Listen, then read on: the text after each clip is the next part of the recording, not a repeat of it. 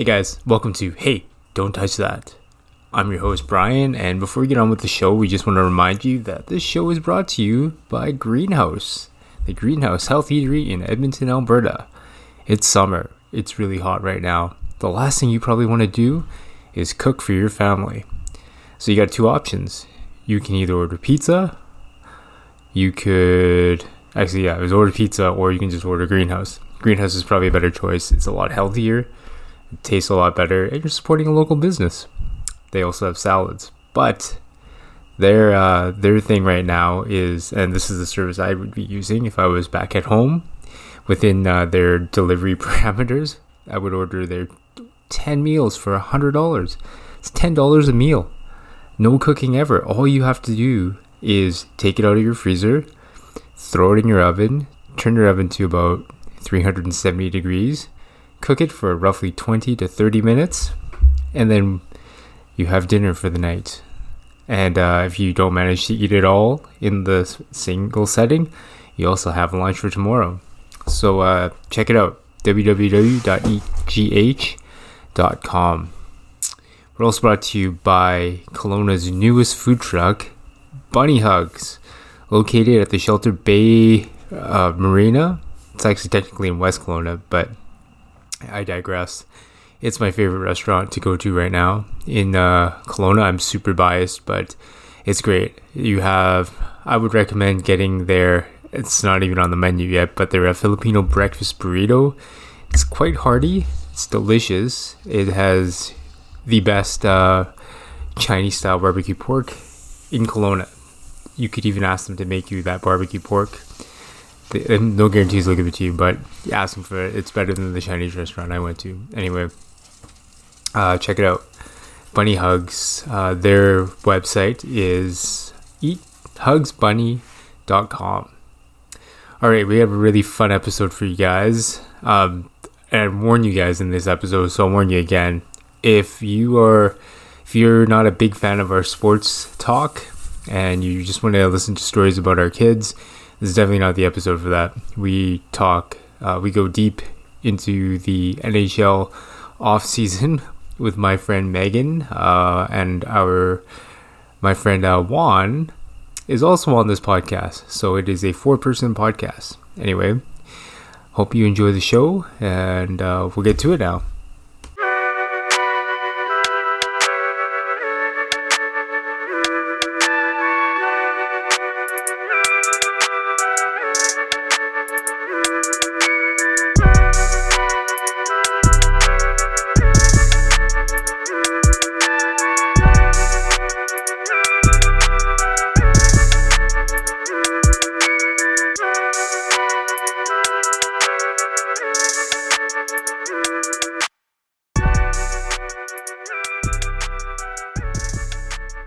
Welcome to Hey, Don't Touch That. We've got a very special episode here. I'm your host, Brian, joined with uh, my co host and friend, Jordan. And we have not one, but two guests on this podcast. First off, uh, let's let's we'll introduce uh, the recurring podcast guest. He is my uh, only friend out here in the Okanagan. He's one of uh, three Filipinos that I know out here. Actually, I don't know any. And uh he's joined us. This is a third time, third time guest. Third time, yeah. Yeah, Juan Caliea. What's up? Hey guys. Juan slash AJ. AJ's in the Okanagan, and he's opening up a food truck. He's opened one. Opened one, yeah. Opened one up already. We will get that. We'll get into that later. My second, our second guest this week. This is our third female guest. That's correct. Yeah. Thank. Okay. So it's our third female guest. She is not only one of the uh, finest high school teachers in all of Edmonton. Stop! Get out of here. in a she's in choir, still sings in choir. Um, It's true. she's a Green Bay Packers fan. Get out of here. Maybe we'll see what happens. Bad year to be that. Bad year. And uh, she's currently, I think, either editor or assistant editor of the Oilers Rig. Yeah. I'm supposedly in charge, but I don't know what that means. I'm Yeah. the person that the people who host and manage the site email when there's issues. So I guess I'm in charge. All right. And uh, the co- one half of the uh, Garbage Fire podcast. I'm here with my longtime friend, Megan Fowler. Can I use your name? Hi. Yeah, I don't care. Okay, cool. That's fine. What's up, Megan? Uh, you know, not much. Just living the dream. Living the dream. Hanging out So- in my office upstairs, uh, in with like just a solitary lamp. It's good. Loving it. So in the background, is that the infamous Taylor Hall shrine? It is the infamous Taylor Hall shrine in the background. Yeah, yeah. I have. Oh, uh, I got like, well, when he got traded, uh, people were like, "Oh, Megan's so sad. Here's all our Taylor Hall stuff." And I was like, "Sweet, thanks." I even have a bobblehead from when he played in New Jersey Oh, wow. Nice. that somebody like bought off of eBay. I guess I don't really know how I got it, but they delivered it to my house, and I didn't have to pay for it. And there's three signed bucks that I still don't know who they're from. God damn. All right. Well, you know what? We're gonna kind of get into that uh, because this is our first, well, not our first all hockey podcast, but it is like this is a quite the in-depth uh, hockey show that we, you know, we are doing normally. So if you're listening to this podcast for stories about Jordan and my kids or um, me shitting my pants, this is not the episode. All right, not the episode. This is a uh, full of NHL hockey, and if you don't like hockey, you're not gonna like this show. Not to say there I might not like be a shit point- story. Sorry, Megan. I would like to point out though, no, no, but before we go on, in my phone, Brian's name is Brian Shitpants Kong because the day that he shit his pants, I picked him up from the hospital. And he told me all about it in the car on the way back home. And it was in St. Albert and it was like a half hour drive. And it was about a 25 minute story. And I immediately changed his name in my phone. And I forgot about that. And then he texted me one time, uh, like a while afterwards. I was like, oh, yeah, that's right. That was the thing that happened. Yes, that was an embarrassing time. Actually, and I think I've I've I've on more than one like on more than one occasion I've told people, yo, uh, they tell me they're going for surgery. I'd be like, yeah, make sure you like evacuate your bowels prior to surgery because they don't tell you that. You will shit your pants. I guarantee it. So uh, they they think it's funny, but it's not. If it happens to you, it's kind of traumatic. So anyway, welcome to the podcast, Meg. Okay, so we got our first uh our first hey, don't touch that segment. It is our beer review. Okay, so does everyone have a beer? I didn't get a beer, but I have something else. God damn. Okay, so you are the first time guest, Megan. You go 1st What did you? Um, I'm, tonight I'm drinking. It's not a beer because I don't only have garbage beer in my fridge. Uh, Jameson uh, ginger and lime, like premix cocktail. It's one of my favorite things. Oh, Um, I like whiskey a lot, so yeah, Sounds like a I- summer's I don't night know. drink. Sounds it's good. pretty good. It's it's like six percent, so it's a little bit like it's a little bit more than you would get from like a normal premix drink. It's not bad. I could do two. Three would probably kill me, but two is like a good. it's a good night. this is the second time that Jameson's uh ginger and whatever has been reviewed on this show. I've never heard of this. You haven't? I'd say bought me one. Um, Did you do it before? yeah, Oh, I didn't know that. yeah, but that's fine. That's fine. This is just an excuse, really, for you to drink and for us to drink and not be. uh I don't know. I just help you try more beer. All right, thank not you. be drinking by ourselves. You mean? Pretty That's, much. that's true. There we go. Okay, AJ, what you got? Well, right out of your fridge, Brian. Yeah. uh, what flavor did you pull me out today? Fresh from the uh, Okanagan, I have a Okanagan apple cider, the harvest pear flavor. Those are good. I actually don't think I've had this flavor yet, so maybe I'm I'm excited to try this. So if you're uh if you've been following us, if you listened to this show and I told you that story about my daughter drinking cider, that was probably the flavor she had. Thanks, All right. Grandma.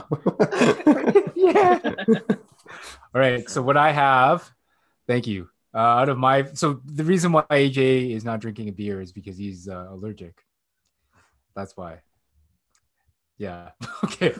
anyway, I have a hey, so I've got a I've got my one of my favorite beers has released a different version. It is Phillips Brewing and Malting Company Dino Sour. Pink lemonade sour. I am curious. All right. So this is the beer I recommend people who don't like beer drink because it tastes like juice. It's not really beer. Hopefully, this one lives up to its uh, predecessor. Isn't it normally in a bigger can? Yeah, I, I um. So my wife only got the uh, 355 mil cans. So, but there's a nice dinosaur, Triceratops, it's got a lemon on one of its horns, and it's stepping on a lemon. So Okay. I enjoy the uh, the can art on these uh, Phillips Brewery uh, beers. That's mainly the reason I buy them. I like the pictures. All right, what do you have, Jordan? All right. I went actually got some more beers out yesterday. This I'm drinking a raspberry creamsicle sour.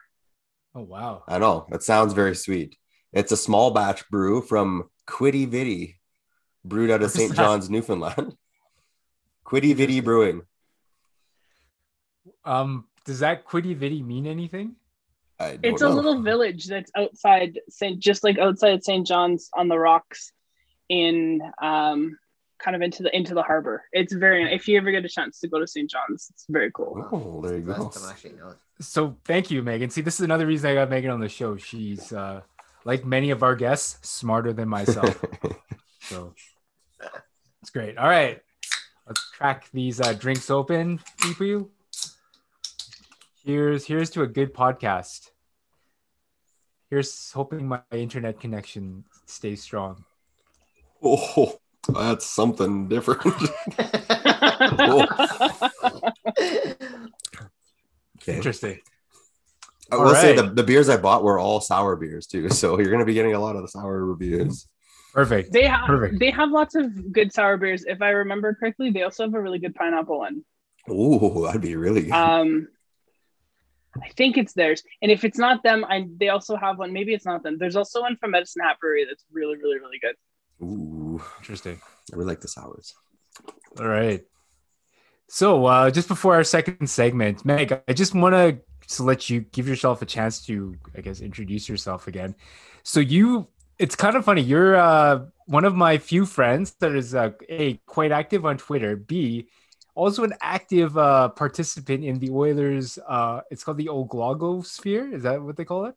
I don't know if that's what it is anymore, but yes, it, there was a time. Yes, there was like a, the oil logosphere because there was lots and lots and lots of blogging about the Oilers. Yes. And uh, Megan, so can you just tell us about your time at the Oilers? Drake? How did you get involved with that?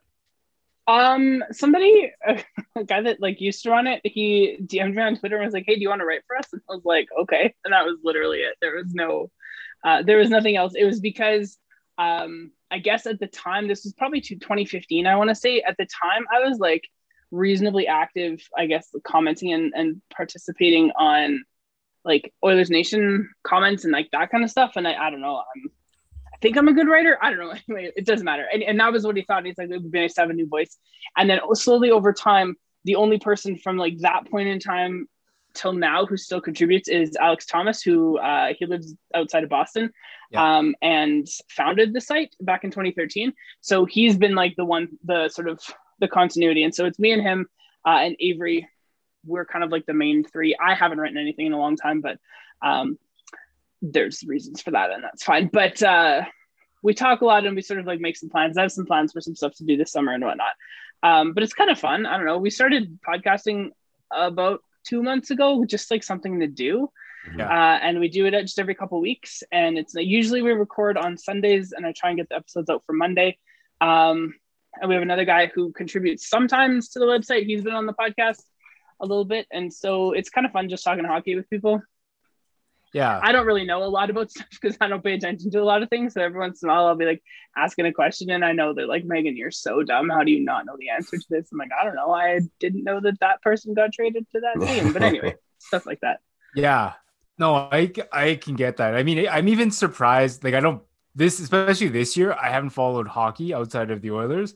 Like, I was looking up the Norris Trophy winners this year. I have no idea who any of the nominees are except for Victor Hedman. The guy that won it, I was Yeah. just like, what? And then like the like you, who are you?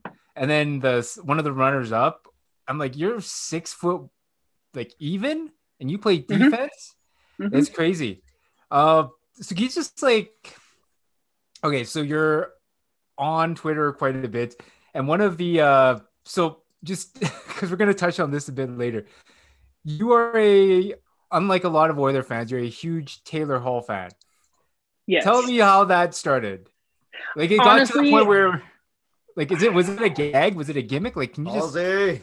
Halsey? You know what? I'm gonna I'm just gonna pull something up here and I'll tell you. Um oh so the first time I tweeted about Taylor Hall um was I believe it's gonna take a while to scroll back. I think it was in the World Juniors the year like before he got drafted. And so that was like 2010.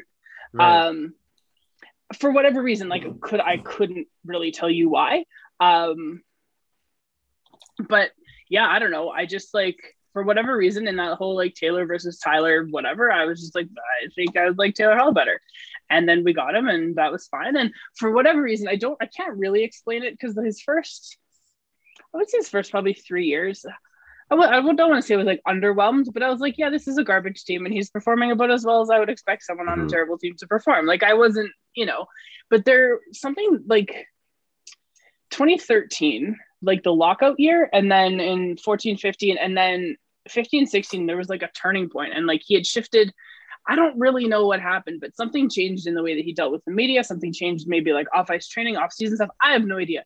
But all of a sudden, in like the fall of 2015, after they drafted McDavid, he was a different player in like in a really good way. And I was really looking forward to like seeing what could come from that. And then the trade happened, and I was uh, very upset. Can we can we talk about that trade? Because I remember that trade. And, Uh, it was uh, a terrible day. yeah. the one for one. Uh, so that day, um, I was teaching.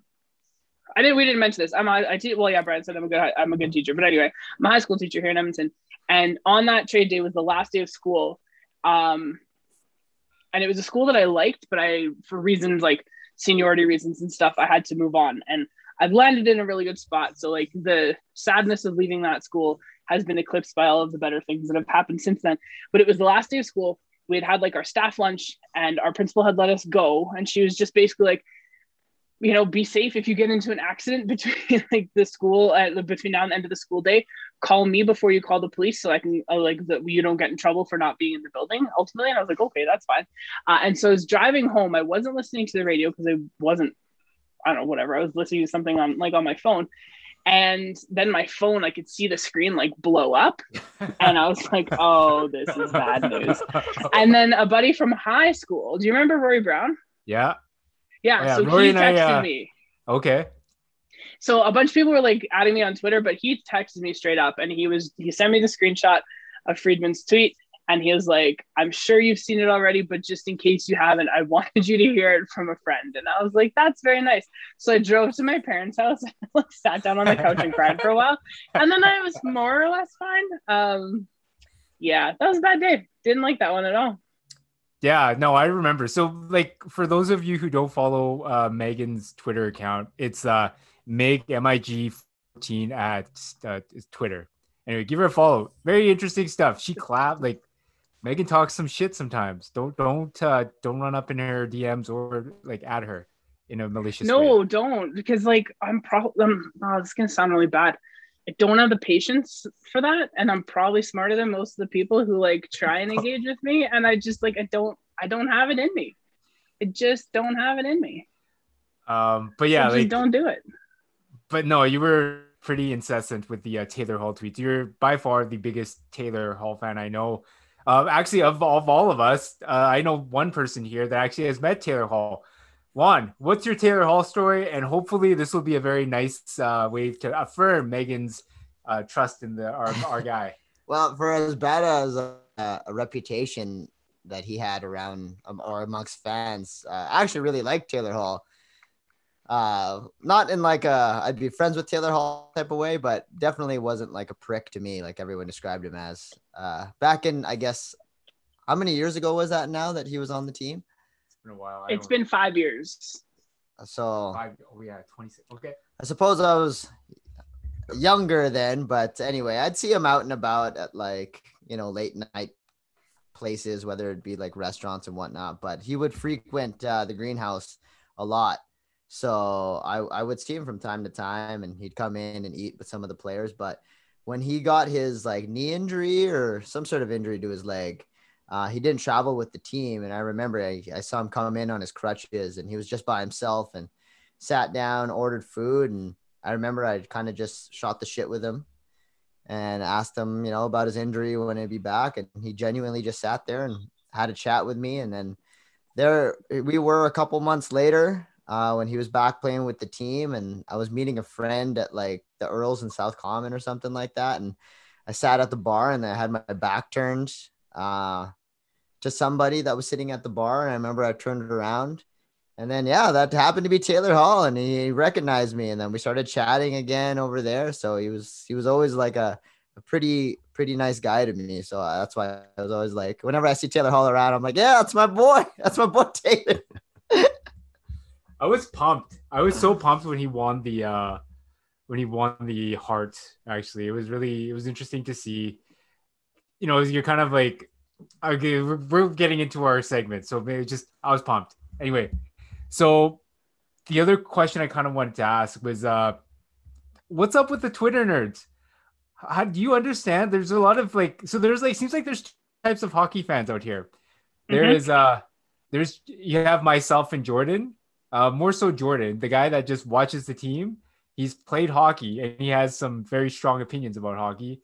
And then you have the nerds, like uh, they talk about Corsi, clear Mhm. out, wow, like so what's up with that like it- it's a thing and it, it does very well can you can you just kind of get into that like So, okay, the best way that I can explain it is this. I sort of mostly understand what they're talking about when they're talking about like, you know, the the fancy stats, if you will.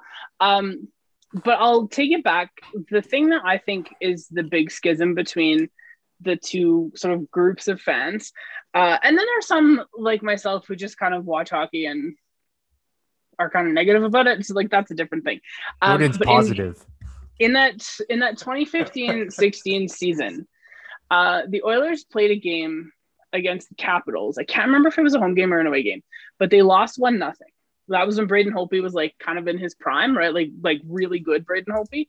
And the Oilers, sure, they got shut out. Um, but that was probably the best game they had played all season long.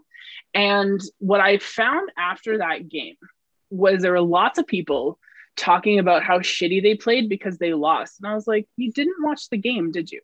You looked at the scoreboard and saw that they got shut out and have no idea that that's 100% the best game they've probably played in a calendar year. Mhm. Uh, and I think that's like the big difference, right? So, like, I talk with some of my buddies who do like the fancy stats stuff or whatever, or I guess the advanced statistics is now what we call them. And like, they watch the games. Like, there's this there's this perception that they're looking at spreadsheets only and like just looking at numbers. But like, in order to do that, you have to watch the games, and they're probably actually watching them more closely and more intently than like other people because they're looking for certain things. They're looking to see like when uh, Kris Russell and I don't mean to pick on him. He was literally the first player that came to mind. When Kris Russell tries to make an outlet pass and is it successful, right? They might at the commercial break go back and watch that sequence again and then like go ahead and watch it live because they're trying to figure some stuff out. So like it involves a lot more watching of the game than I think the people who don't like or who don't understand the numbers are willing to admit. And it starts to, I think, feel condescending when you don't understand like the fancy stats. I think that's what happens. And I don't think that for the majority of people who are looking at those like advanced numbers, I don't think they're trying to be dicks. I think they're just like, hey, here's how we can look at the game and here's some things that we should that we should like pay attention to. And then you look at like uh, you know, then you look at people who are like, oh, but they lost, so it was a bad game. And that's not always necessarily true yeah or they won so it must have been a good game and that's also not necessarily true and i think that's kind of where where the divide is. All right. Interesting. Yeah no i just uh it frustrates me uh, but I, actually it's very like but i know that like there there's data to support people's observations. So i kind of i do listen to the fancy stats but it is kind of like like man why are you guys so negative? Like i know it's going to be a bad trade but you know let's just let's just deal with it. Okay Mhm. so anyways before we get on to the rest of our uh segment i just got one more one last thing and just we'll we'll kind of deal with it so you're kind of unique you are unique in this uh kind of you know twitter world and talking about hockey as a hockey fan uh, you're the first guest that we've had to talk exclusively hockey. You're also our third female guest. Uh, how is it being a woman and like having conversations? Um, not just like conversations about hockey, but you know what I mean. You're you're talking. You're you're like replying to like Bruce McCurdy. You talk to the Oilers Nations guys. Uh, you run help run Oilers rig. Like, can you just how how does that feel? Like, do people discredit you or people like mansplain things? Like, do people just don't All the think you time. really understand? Okay, all the time. So yeah, so here's the thing.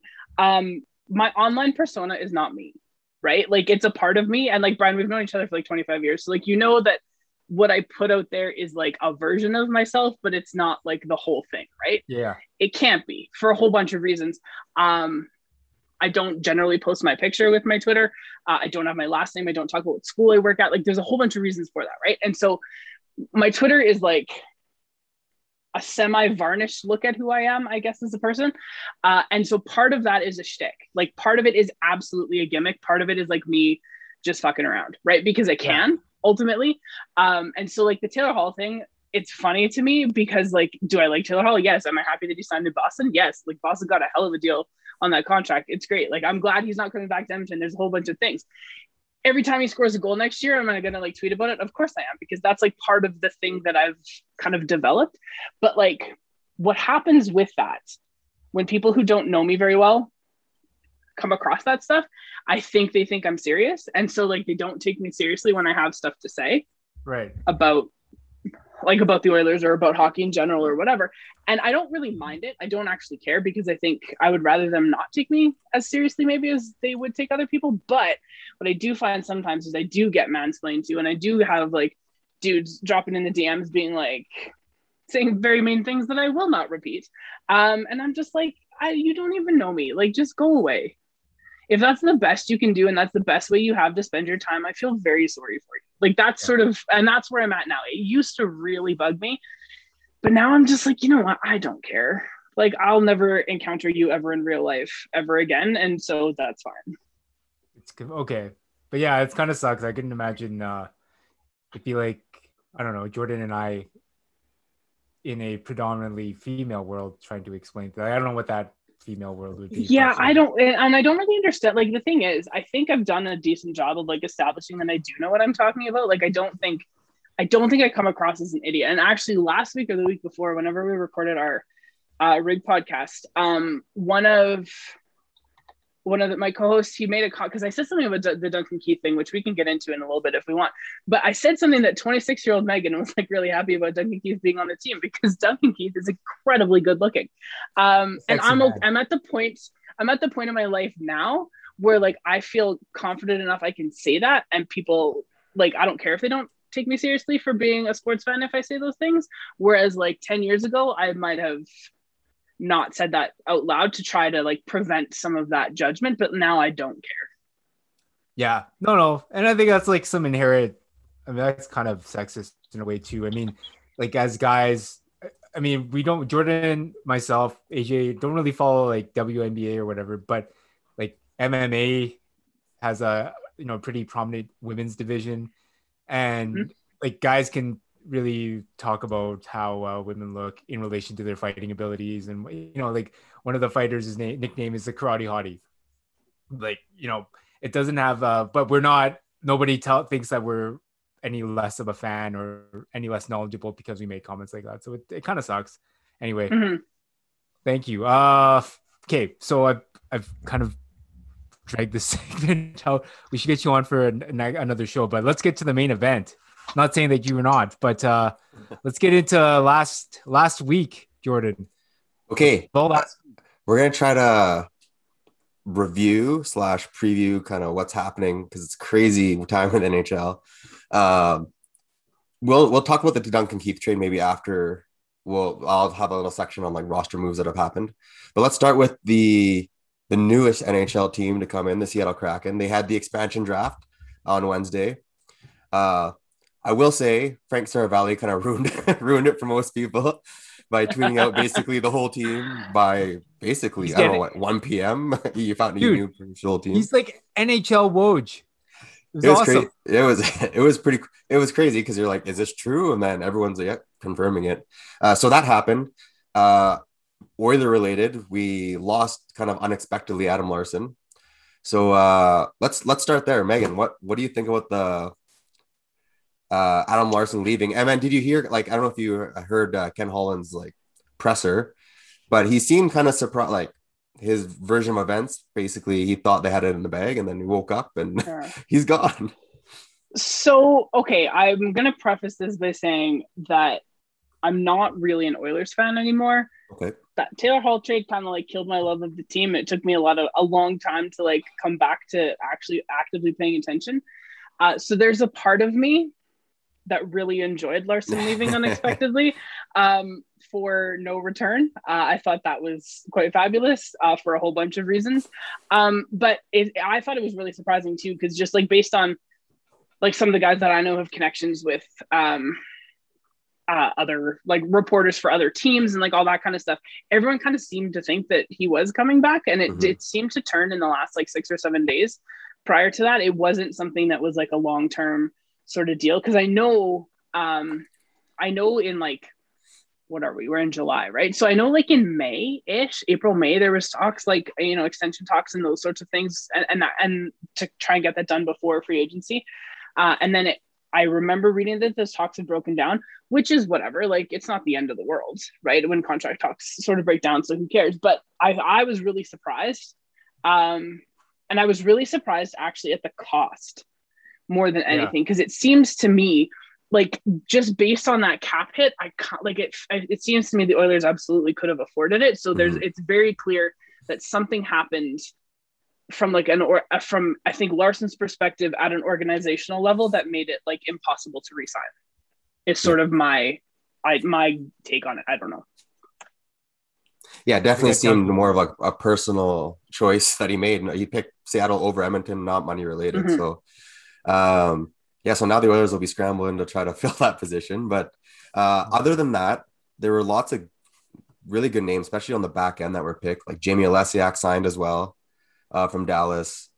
Uh, the Fleury brothers, Cale and Haydn, signed, and uh, Mark Giordano, the captain of the Calgary Flames, is now uh, a Seattle Kraken. Uh, for you guys, any names that you liked or were surprised that didn't get taken that were available? Tarasenko. I know. I mean, just just to put that out there, I know he's like injured. It would have been a big risk, and he's a seven million dollar a year cap hit, Mhm. something like that. Yeah, Down at- Yeah, it's big. Yeah. but you have so much cap space. Mhm. Like, And- Yeah, and they do have to re-sign Vince Dunn. I think he's an RFA. yeah. I think so too. Yeah. Juan, Uh, are you getting the? Oh, go ahead.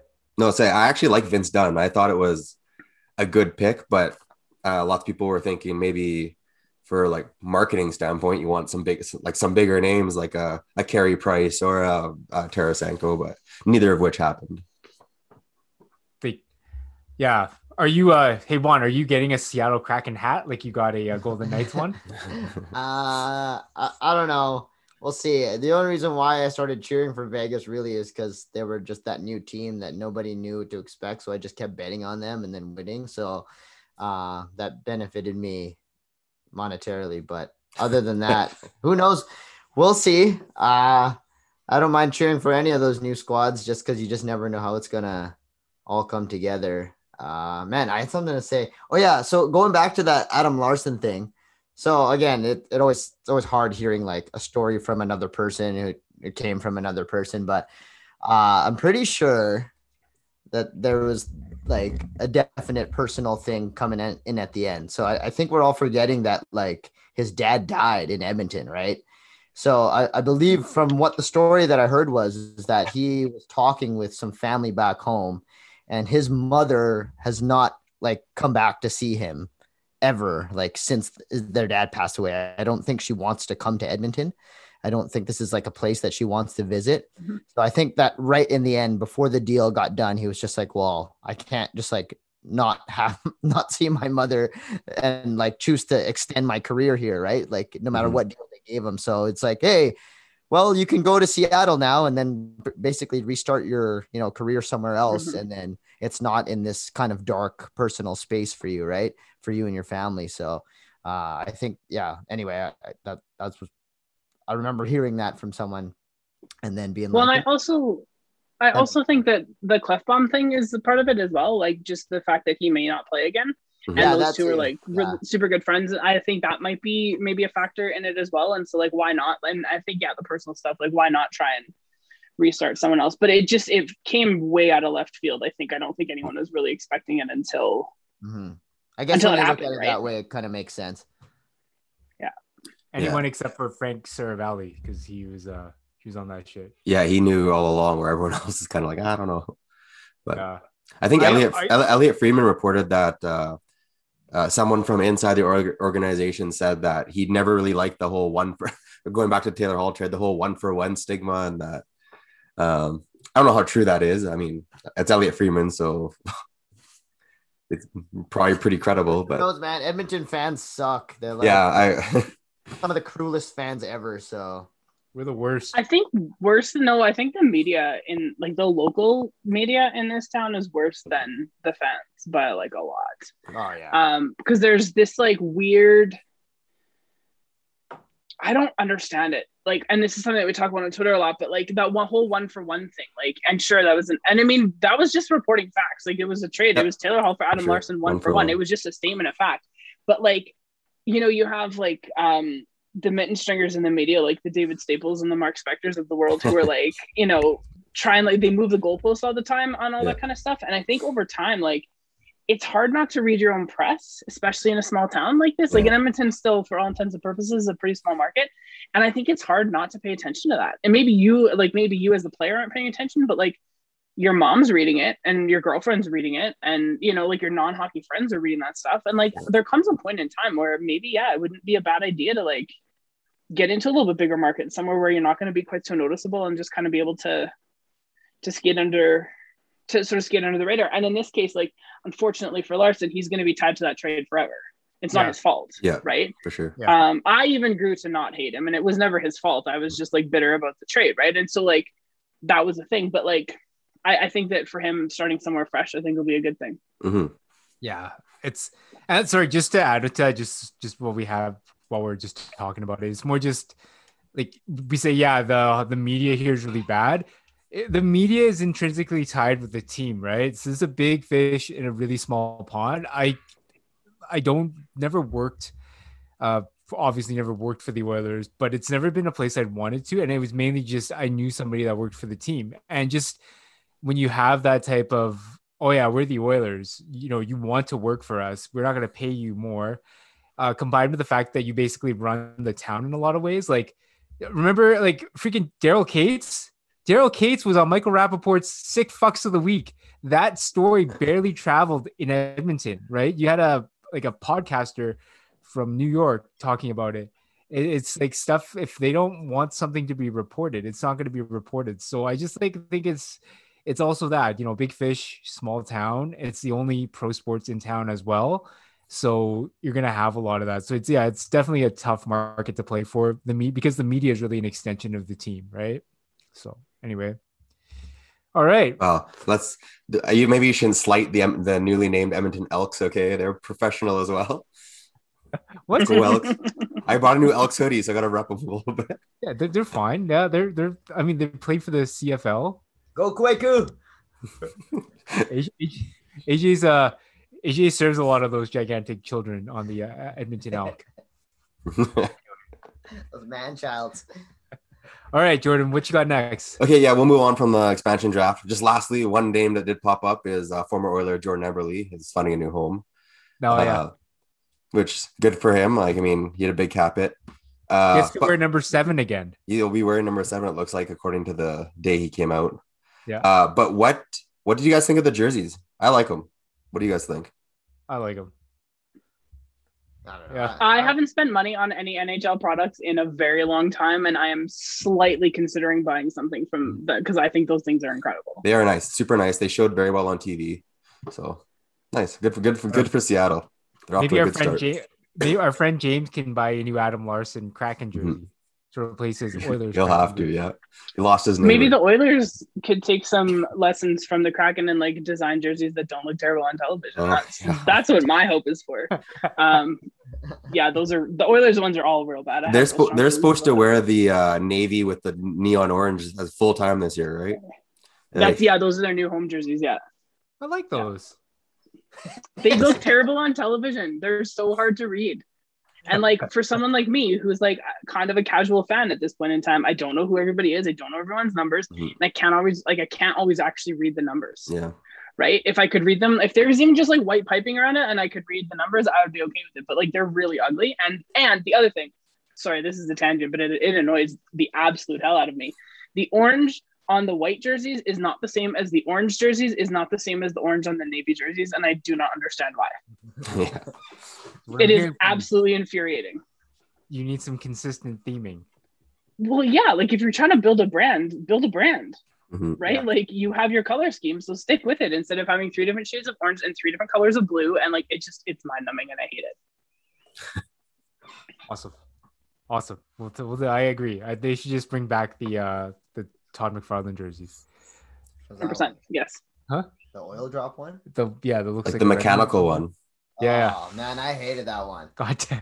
I love that. Actually, jersey. they should bring back the the ones that they had because that was the third jersey. They should bring back the other ones, like the actual copper and blue. I like with time having passed and looking back at those, like those are way better than I remembered them being. Yeah. Yeah, I'd, I'd prefer those. I like the little oil rigger guy on the Yeah. on the shoulder Mhm. patch. Oh. That o- that orange crush crap annoyed me. Oh, I hated the fact they were called the Orange Crush. Yeah. Just like, dude, get your own gimmick. You're not the Broncos. All right. All right. Moving No on. We'll, Oiler bashing in this podcast. uh, before we go off the offseason moves, maybe we'll st- we'll touch on the uh, the NHL entry draft that happened last night. Uh, we won't go too much into like the prospects because I don't know we how don't much. really know them. I know Brian doesn't really know any. Uh, Megan, question for you. Uh, just going through your Twitter, you mentioned you thought the Oilers might take uh, uh, Ayrton Martino. Uh, I'm just I'm just curious, like uh obviously it didn't he went to end going to Dallas in the third round. But uh Yeah. what what did you like in him or did you did you hear it from somebody or no, honestly, okay. So this is again part of the shtick. Um, there's a joke I, the, when Mark Spector wrote something oh, a number of years ago about asking 200 hockey men about whatever. oh, yeah. Um, whenever I talk about hockey men, I always capitalize it like as if it's like a a collective, like an actual group. and so me and two buddies were talking about uh, Martino yesterday as like, yeah, he could be a fine draft pick. And I was, and so my tweet was literally like, as a result of that conversation, that, that was my source was like me and two friends talking. Um, I honestly like the thing that I was most interested in in the draft was sort of to see what would happen if anyone would draft uh, Logan Mailloux that the Canadiens Yeah. eventually drafted, and then there they went and Mark Bridgman really Yeah. stepped in it. I don't understand why. and we should clarify for those who don't really follow hockey. Uh, Logan Mailloux was in some uh, trouble overseas. Uh, I'll let Brian maybe explain what happened, but he actually renounced himself for the draft. So he's trying to play you know, a responsible card and being, I, I should pay for my actions. No one should draft me. But of course, Montreal in the first round takes him. So Yeah. Ryan, do you want to kind of uh, talk about his uh, issues that he had? Uh, so what I found out was he he took some uh, naked pictures of a of of a woman and shared them with other people without her consent. Mhm. Yeah, I uh, Yeah, and like, and he didn't want to be drafted. He just said like, "Don't draft me." Right? It's like, "I'll, I gotta work on some stuff. Don't draft me." And like, I don't think that absolves him from the thing that he did, Mhm. but it's at least a step. Like, it's something. And I know it's like it's so minuscule and minor, and hockey is like this weird toxic culture, but like it's something. And all the Canadiens had to do is just like, Not Not. Draft him. yeah, yeah, that was tough. And right, it, was- it was kind of followed up by another on like Chicago Blackhawks. they had a whole bunch, like a row, and uh, like announce a draft pick, trying to basically hide the fact that one of their staff, well, former staff members, is under serious investigation for, uh, I don't know what the term is, taking advantage of two players. Oh yeah, no, he so okay, here's my my understanding is that there was um two players for sure on the Blackhawks and then is a former video coach of theirs who Mhm. then like once he left his job with the Blackhawks and I don't know if he was like fired or resigned or whatever and I don't think it actually matters but they like gave him a reference so he must have resigned so they gave him a reference or whatever and he then went on to work with like a high school hockey team which to me is the worst part of it like because whatever had happened because he left their employment I want to say in like 2018 and he was with them in 2010 when this stuff is going on and uh, according to Brent Sopel, who used to play in Chicago, like everybody knew. And so, uh, like Kevin Cheveldayoff was uh, with the Blackhawks at the time. Uh, Marc Bergevin was with the Blackhawks at the time. Um, Duncan Keith was with the Blackhawks at the time in one in like a leadership role. Um, and like I've heard some names bandied about about like who the players might be, and I obviously I'm not going to say that because I don't think Mhm. unless it comes out, it's worth it's worth spreading that rumor. What did he Um, do? but- Sorry. Oh like there's you could read rick westhead uh, has done some really good work and you could read like on on Scribd um, court transcripts and whatnot. Um, and so the former video coach for the blackhawks he sexually assaulted uh, one player for sure possibly a second one and then uh, and like the team knew about it and like kind of covered it up. Uh, and then after the fact so in the all of the court documents that are out it's talking about the unnamed player. Uh, and after the fact when other players found out about it, they were like um, teasing the player who had been victimized and like using homophobic slurs and a whole bunch of stuff. Like there's a bunch of stuff going on. Um, and so this is like an investigation right now. And like it is amazing to me how the hockey community has like closed ranks and just like aren't saying anything. Like no one is saying anything and no one's asking anyone those tough questions and like or if they are, they're just letting them get away with non-answers, and it's really frustrating. So then, yeah, last night when the Blackhawks had eight women lined up behind Stan Bowman as he's making this, uh, making their pick, I was just like, really? That's how we're doing this? Like, And yeah, it fell, and why- it fell right after Montreal too. So you're just like, well, good job, guys. I yeah, it was it was bad. this is why I, I watch mainly the NFL now. All right. Oh, yeah. Ray Lewis, Cleanest league. Oh, yeah. Rayless murdered a man. Like we're not Just win. We can't, we're not going to fight about just win, baby. Just win. No. Unless you're Ray Rice, then you don't win. How is that any different? Because there's video evidence.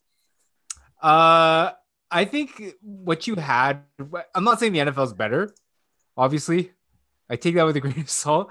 I think I think sports in general, like you're like you're rewarding people for being, you know, fast, impulsive, good athletes, good fast twitch muscles, instinctive.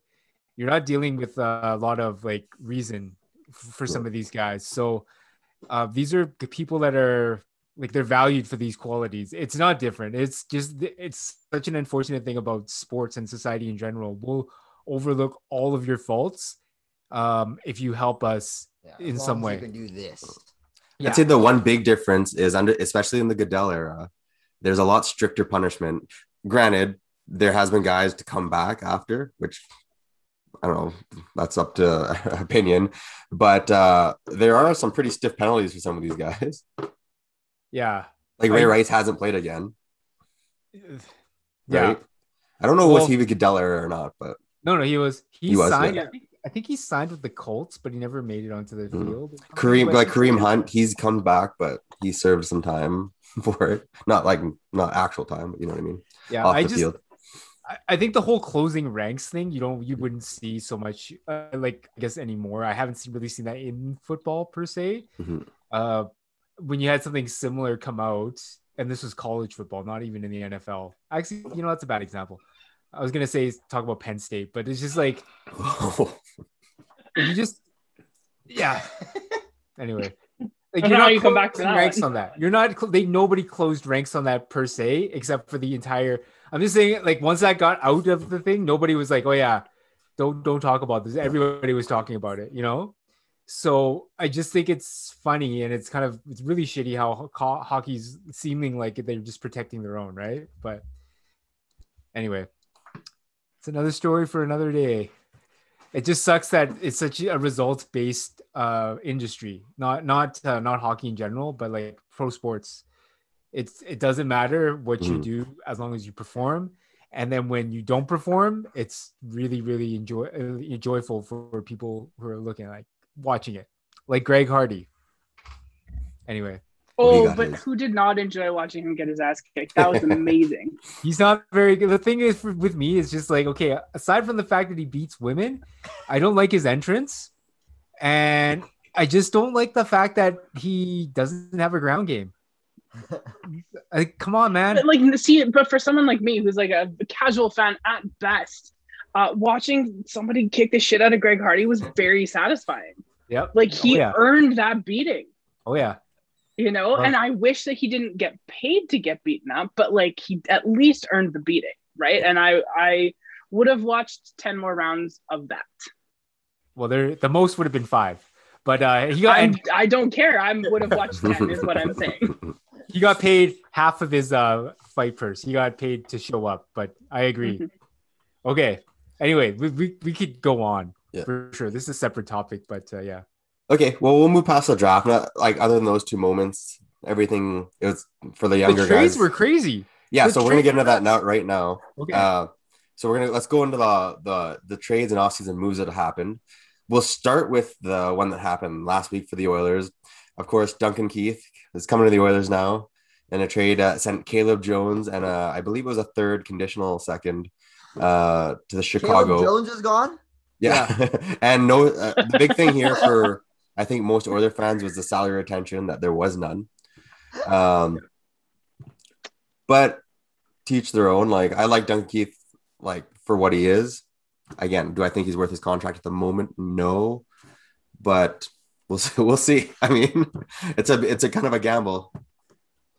if he if he turns out if it's like really the change of scenery if it's really just like he played for a crappy team and he's going to play for a better team if he gets more sheltered minutes Mhm. I, I mean i know the the argument on those things was like he was being sheltered in chicago uh near the end but if he works out like this is not a this is not a bad trade and i think it's like that's whole uh draft pick the conditional second round draft picks kind of evidence of that. Like they, they think he's still got a ton in the in the tank, Mhm. and Connor wants this to happen. So I'm uh, anything Connor wants, Connor gets. Connor, wants, Connor gets, and that was like it was kind of uh, crazy that Stan Bowman was just straight up gangster. Like, yeah, we could just release him, and we could just or retain buy him out. salary. You mean? Huh? You mean Yeah, buy we him out? just buy him out and he can go wherever he wants. But you're the Oilers, you're Ken Holland, and you're not very smart. And Connor wants him. So yeah, we're not taking we're not keeping any salary. We want, we want Seth Jones. So Oh, we'll see. Caleb, Caleb. We want They Caleb do want Seth Jones, or as you see, They They the got, they got Seth Jones. So yeah. Oh man. So now that you kind of spoiled the surprise, well, actually, Megan, let's you maybe comment on the, The- Duncan Keith trade quickly.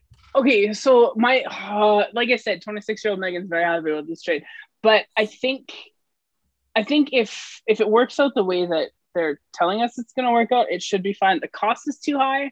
Um, like it cannot for the life of me fathom how they didn't manage to like force Chicago to retain even like 30 percent. But anyway, whatever. Or give Um, him another pick. or Pick someone. something yeah like there's just there's something anyway whatever uh, that is what it is it's over it's done uh, and unfortunately now with larsson like leaving that opens up a hole that we kind of need to worry about um but it's clear like keith wanted out and it's the thing that i didn't know and i respect this i think sort of uh, on you know in a way that i maybe wouldn't have understood when i was a little bit younger um, i didn't realize that he was divorced and that his wife or his ex-wife and kid live in uh, Kelowna or Penticton or wherever they are um, and I don't know, somewhere in the Okanagan. Um, I was gonna say Kamloops, but I was like, no, that's not right. But I didn't realize that they lived there full time. And so like when I heard that he wanted the trade and he wanted to come west, and like basically it was gonna be uh, Edmonton, Calgary, Vancouver, or Seattle. Those were like the, the four options ultimately.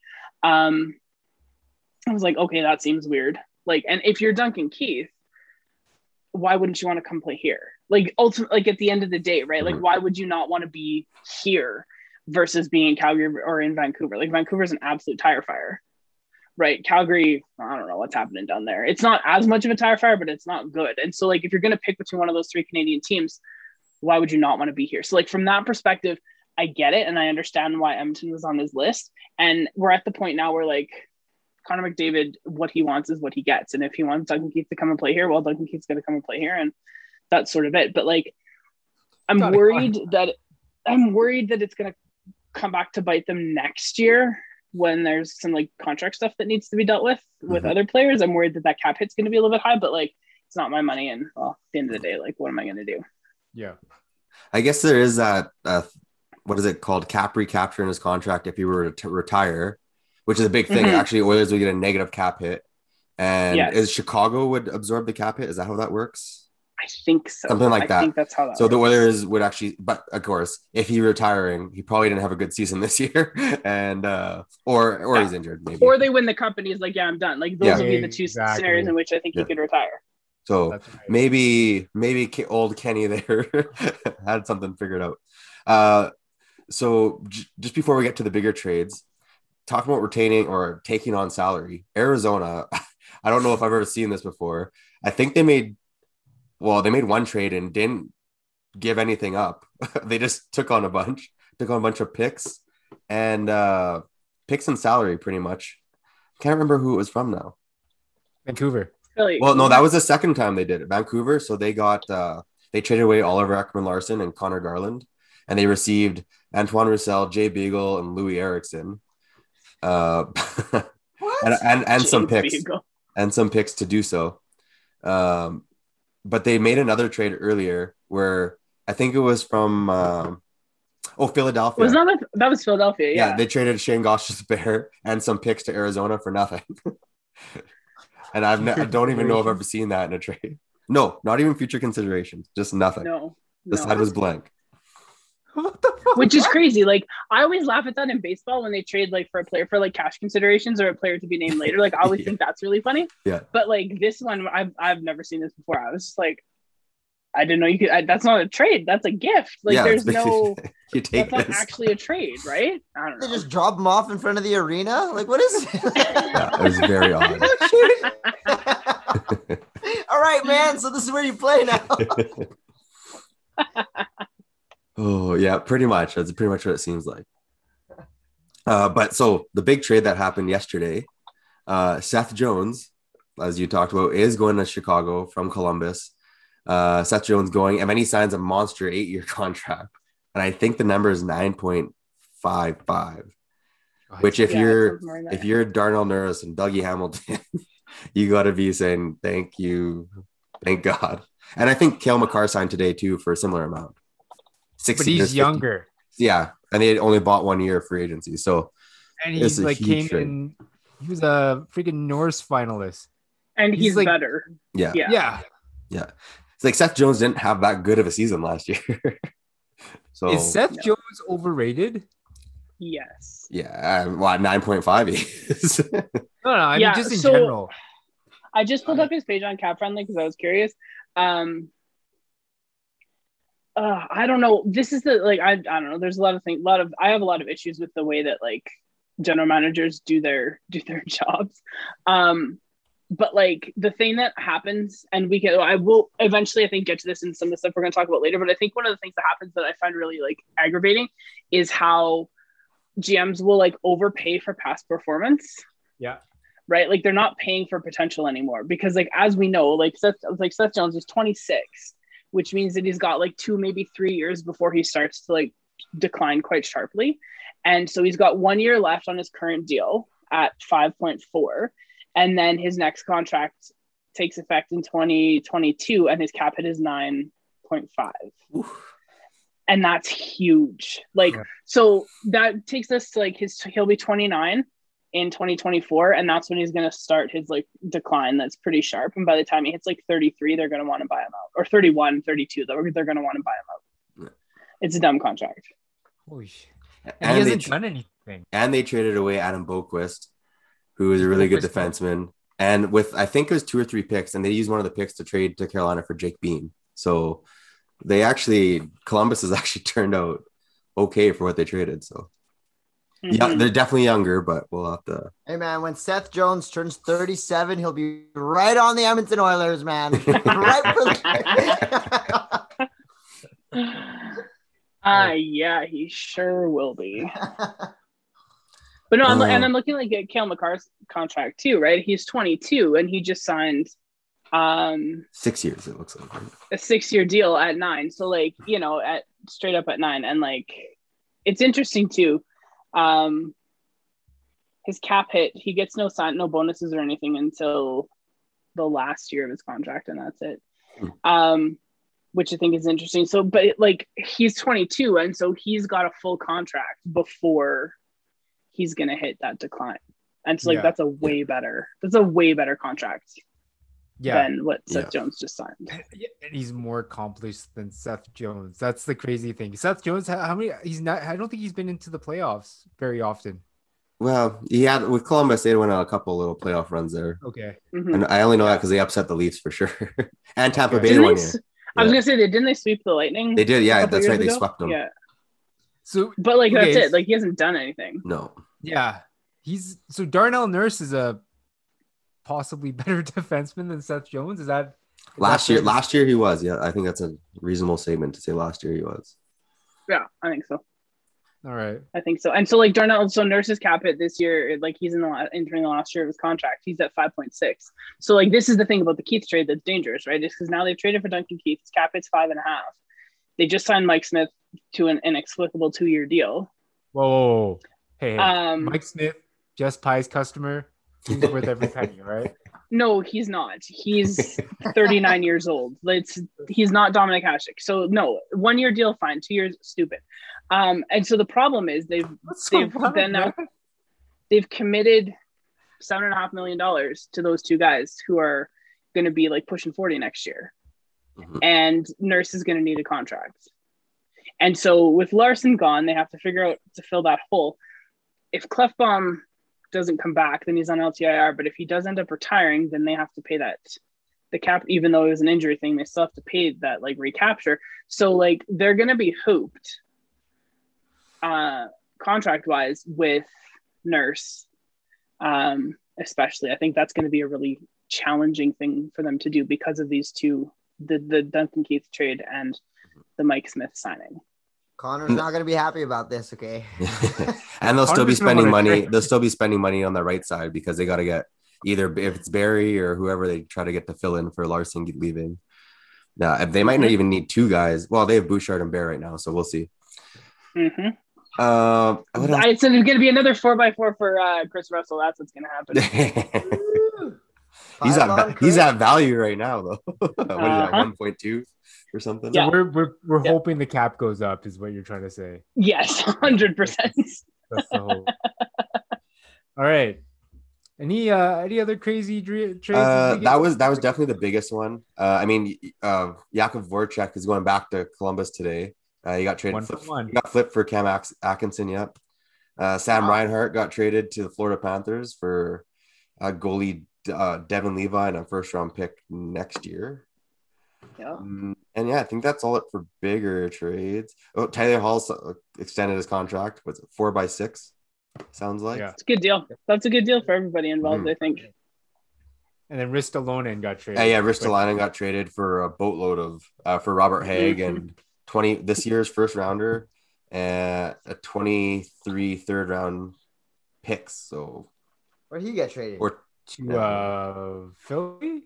he went to Philadelphia. Yeah. The best part about that trade was that uh, the Oilers didn't make it, so I'm happy. It's true. I was worried they were going to overpay for that as well. So Ken Holland doesn't understand the salary cap. no, no. And the Right. Oilers, the Oilers actually don't have an equivalent for Hagg. I mean, were they going to trade Bear? Who's Hagg? well, exactly. He's kind of like a like a fifth, f- five six, like rugged type guy, block Okay. shots. Poor Yeah. man's Adam Larsson, maybe. I don't know. I don't know what a comparable is, but He's uh yeah, he's yeah, something like that. I think that's probably fair. Like he's not he's played in 235 games over the Mhm. last 5 years. I think he hits and blocks lots, but I don't think he puts up too many points. No, he has a career total of 47 points. Um, but he's plus 13, which we know for defensemen is very important. Mhm. plus minus is a stat that tells you everything. Anyway.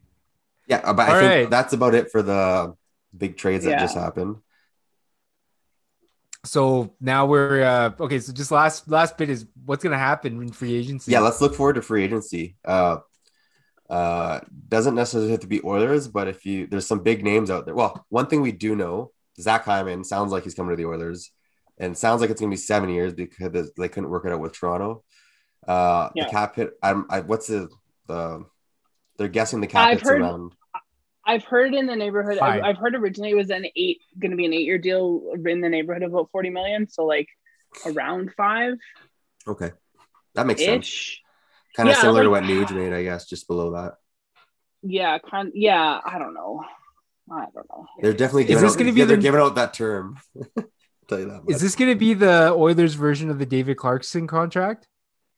No, He's better Oh, than that was a David Clarkson. contract. That's why. he is better than David Clarkson. Yes. Um, Okay. No, it won't be as bad as that, but it's still not great. Uh, just because like Hyman's fine, I guess. Like he's not he's not a bad player or anything, but like, um, David Clarkson, just in case anyone was wondering, was still getting paid la- not this past season, but the season before. Nice. He was under contract until 2020. Was that with Columbus? Good still? update. Uh, yes. When someone trade his rights to Arizona, probably. I think I think it might have been Arizona. Yeah. Anyway. Yeah. Okay. Yeah. Zach Hyman is is is good, but he's not five years or forty million dollars, five million a season good. Okay. yeah. All right. But I think I, think one of the things that we forget about in Edmonton, and like I, you know, we, it's easy for us to criticize like not being the person in charge. There is, I think, you do have to pay a little bit more to attract people to come here, right? I do think that that like Edmonton is just that like one step farther even than Calgary, just because like for like flights and stuff for family, whatever, to get into the city, especially if they're coming from the states, it's a little bit tougher. Like there is that little bit that I think we do have to remember that like it's not quite as easy to get here as it is uh, to get some other places. And the winters are hot garbage most of the time. Like so, like I can appreciate there is a bit of a premium, but like I kind of feel like the team sometimes shoots itself in the foot by offering a guy like Zach Hyman, who's fine, I guess, um, a huge, huge contract. Like they're going, like he's gonna his contract that just expired. Uh, his cap hit was two point two five, and so they're gonna go. They're gonna move him to basically double that. And I don't know that he's done anything to deserve that, but anyway. Interesting. Any potential trades uh, out there besides Eichel? Do you think we're gonna get Eichel? That'd be awesome. Eichel? yeah, Jack Eichel's uh, gonna move. it sounds like the price for him's astronomical that nobody wants to pay it. So What is it's it's a lot of draft picks and some prospects, right? yeah, like good Yeah, I'd prospects. I think the only team. It sounds like New York was kind of close, maybe because they have a lot of first round prospects and draft picks. But I don't know. I don't. I can't remember what the ask was, but it's high. It's a lot for them. Yeah, it's pretty big. And I mean, like, I get it, but I mean, I don't know. They traded away everyone else want- on that team. So Well, and that's exactly. And if he wants out, like, at some point in time, you have to accept that he wants out. And I think he does want out, right? So, like, um, if he wants out, like, at some point in time, the team has to be like, okay, fine, you're, we'll let you out because if he doesn't want to be there, what's the point? yeah. Yeah. All right. Uh, the other, the last big name on well, there's, well, yeah, the, the biggest name on the list, I think, right now, other than Ovechkin, who he's just going to sign in Washington, obviously, is uh, Landeskog. Gabriel Landeskog. Uh, sounds like he's going to make it to free agency. Uh, sounds like he probably wants a lot of money. Uh, any idea where you think he might end up or Is he coming to the Oilers? where he might fit? Well, see, prior to the Mike Smith signing and the Duncan Keith trade, uh, potentially they might have been able to figure that out, but they, they don't have the money for that now. Wait, wait, but, but they don't have money for that. What do you mean? They No. were No, they just no because now they're now they're in that now they're stuck on defense. They got to figure out what to do there. So no, and they spent five and a half million dollars on Duncan Keith. God Yeah. Yeah, it was a bad Okay. move. They should have called me. I would have said no. They should, all they needed to do look at my Twitter. I'd have been like, bad idea, don't do it. And then if they'd have just not done it, everyone would be happy. Nobody's happy about this. Uh, my my mother in law is not happy that Duncan Keith's no longer a Chicago Blackhawk. Yeah. Anyway, okay, so the Oilers don't have money, so we're, we're well, kinda they have some money to spend, but if they blow it all, they're not going to be able to sign who they still who they actually had. So like Nurse and Yeah, I think Yamamoto Yeah. and Puyarvi will need contracts eventually too. So yeah. All right. yeah, so that's about it for free agency. We'll have to wait and see what happens. I mean, trying to predict where some of these guys is going to go is Yeah, the Oilers' current cap space, in case you're wondering, is nine million dollars. And Oh, that's that's pre that's pre possible Neal buyout, right? Yes, Where I think they say four million ish. Something like that. But yeah, so right now they're sitting at nine million dollars. Like they don't have money to make to Mm-hmm. sign someone like Landeskog because they have to do other things, like find someone to play. And I assume that's also Defense. pre pre Hyman too. Yes, yeah, absolutely. Yeah. So We're fucked. So Kris Russell's Good still like our second best defense. this is where Tomas let's, Tatar enters and the let's picture. not forget, guys, dead cap space. Seven hundred and fifty thousand dollars retained salary on Milan Lucic for this season and next season, Woo! and a million and a half in Andre Sekera's buyout, which my Yeah. God looks terrible today. Okay. Well, you know what? On that note, I'm happy because this is a good segue into our next segment. All right, so we normally have top three. It's where we uh, list our top three and we list, give you a category. Today's different though, because we have a teacher on the call. We are actually going to grade the worst trades in uh, Oiler history and to see if they're actually the worst trades of all time. We have uh, four trades that we're going to grade, just like a teacher. All right. So you know that if you have a group project that your Asian friend ended up doing all of, there are four categories that you usually get graded on. So in this category, or in this uh in this project, we're gonna grade these trades in four categories, each worth uh, different marks. Okay. Um, the higher your score, the higher your mark, the shittier the trade. His first category is uh oh shit, I kind of forgot my categories already. I, I'm gonna no no I could do the this. first as- one that you wrote is context. Context. context. So, did they have to make the trade? What was the team like? That's worth 20 points. The lower your score is like, okay, I can see that. The higher is just like, you fucked up. Return. Hold So up, I- wait a second, wait a second. No, no, I don't agree with this. What? You're doing this all wrong. Why? It should be the lower. Like if they had to make it and it was like an absolutely necessary thing, that's a 20 out of 20, right? Because like it had to get done. If you didn't have to do it, that's like a zero. Like what a waste of everybody's time. so, you're saying and then the lower, lower the lower your total score, if you're if you have a 17, it's a shitty trade. If you're at like a 94, you're like, yeah, you know what, it was fine. Yeah, Okay. that makes All right, we'll do that. The lower your score. All right. We're gonna get it's a return out of 20. What did they get? Uh the next category is well, what if they just didn't do it? All right. The if they if they were if the team was actually better, if they didn't do the trade, you get a low score. If it was uh actually helps the team out, you get a higher score. And then that's worth 20 points. And then finally, the long-term effects or the uh I forgot what I called it. But anyway, the long-term effects of the trade. the lasting what- effects. That we want to call it? Yeah. It's worth 40. The legacy, the lasting Yeah. legacy, the aftermath. All right. I'm All really right. excited about this. I'm pretty pumped. I've been thinking about this all day. all right. Okay, so who wants to go first? Should we have mine? Should we have Jordan's? Let's go to the world. Let's go to this world vision screen we got going on here. How about you and Juan go first? All right.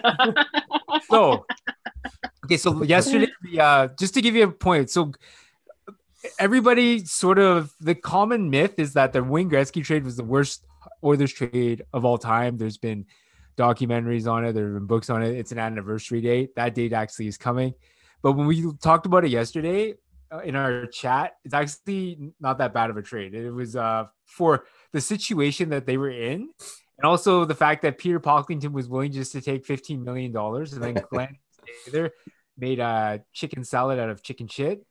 Like, and then they ended up winning a cup a year later. Like, it was actually a good trade. Still terrible, but it was a good trade.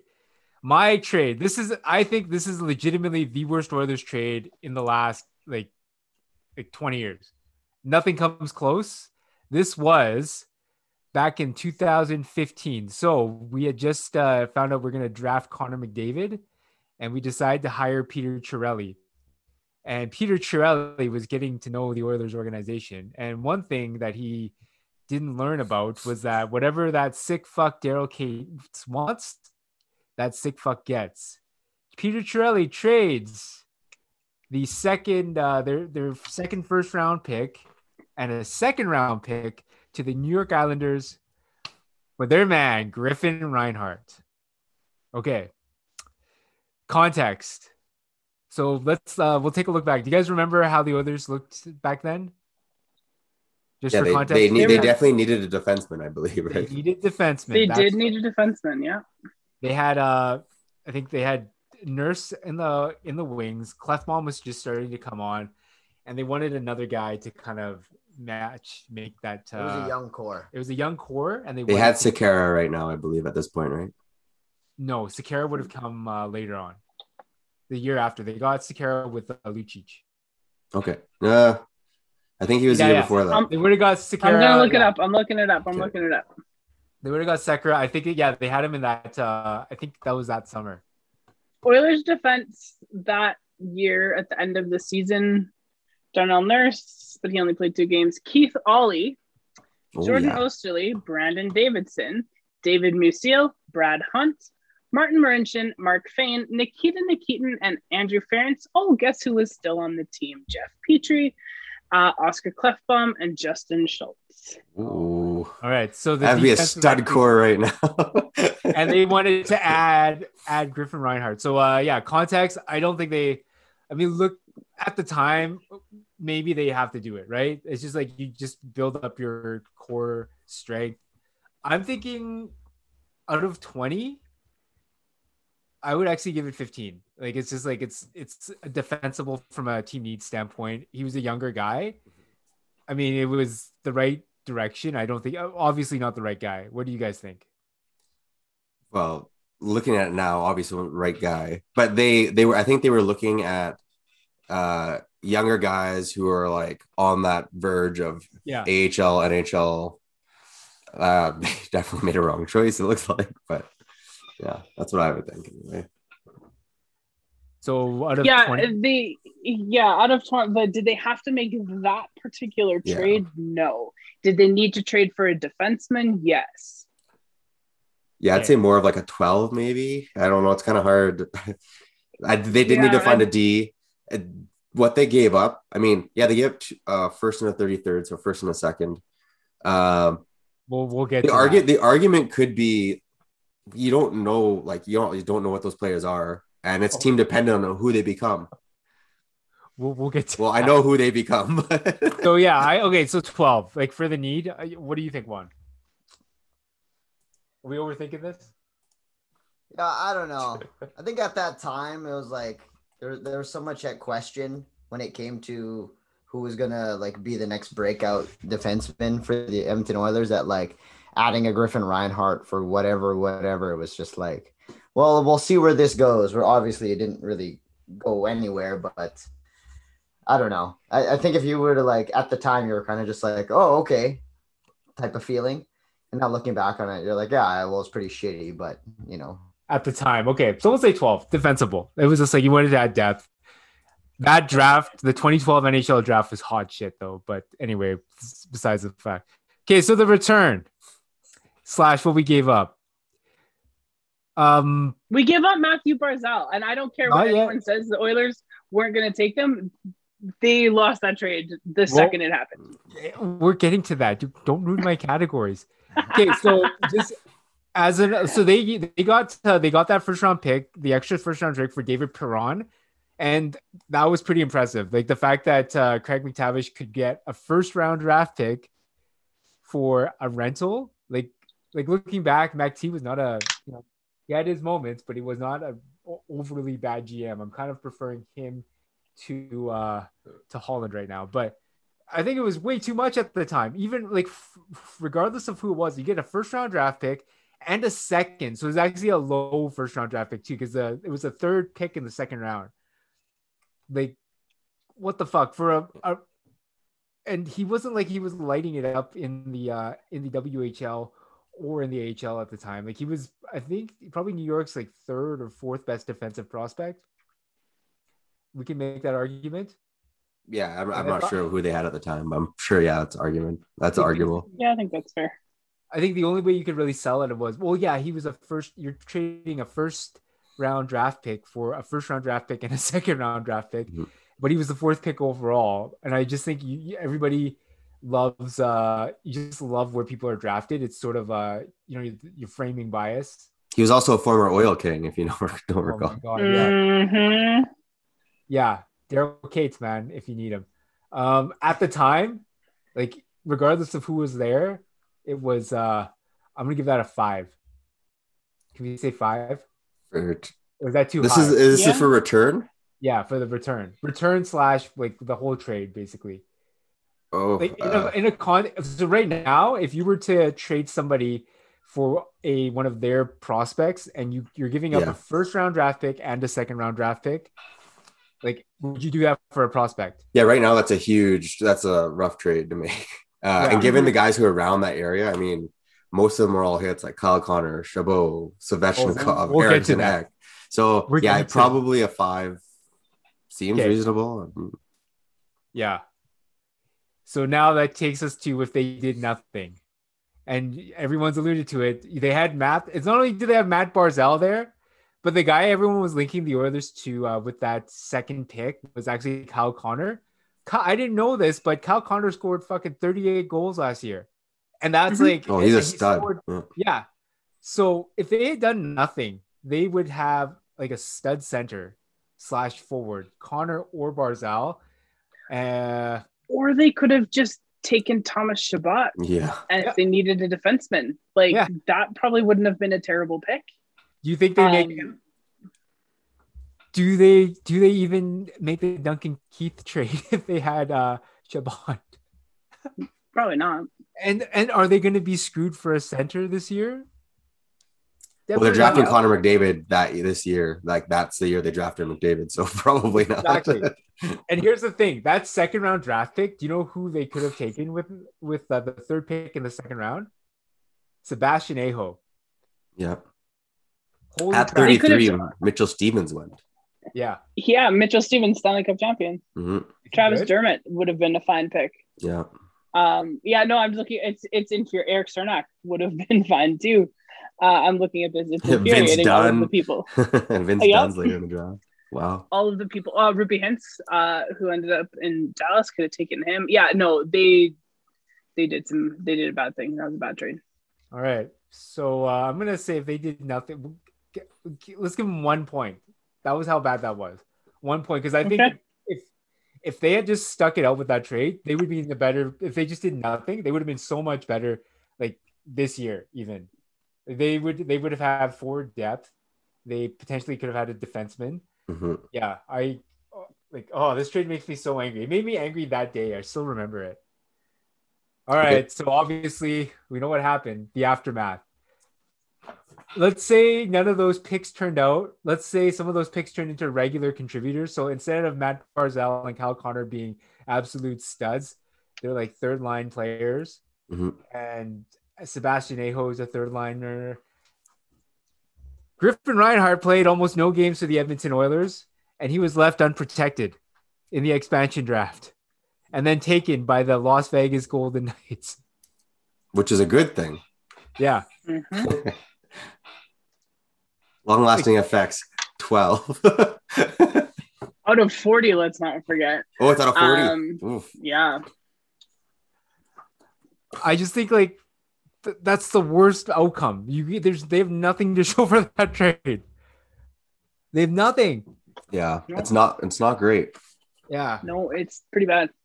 it's a really, really ridiculously bad trade. Like, like if you take even if you take away opportunity cost, it was just you basically threw away two really good prospects, Mhm. two NHL All Stars. Yeah, like I said, I was I, say, I would say the one thing, especially about draft prospects, is uh, lots of guys you don't know what they're going to be. Like we don't know Mathew Barzal is going to be able to excel like he is, right? Hence why, like if in that draft year, you probably could have redrafted it. Mind you, there's a lot of good guys up front, but um, that's why at the time, I you can cut them a little bit more slack. Mind you, I don't like Griffin Reinhart, but uh, that's why like they're not giving up actual like known known talents at the time, right? Like you don't know who those guys are when you trade that make that trade. No, I argue. no, but that- like when you, but when you look at this like first round that year, though, right? Like Is very if we take, if we, well, Mitch Marner, yeah, uh, Noah Hanifin, Pavel Zacha, uh, Zacha probably went higher than he should have. He's not that great. Um, Zach Werenski's fine. Yeah. Timo Meier's fine. Uh, Jake DeBrusk, Yeah, another Jake DeBrusk, Yeah, another guy. Svechnikov, Colin White. Like, there's Brock Boeser. Most of those There's guys have some all pretty- hit. Yeah.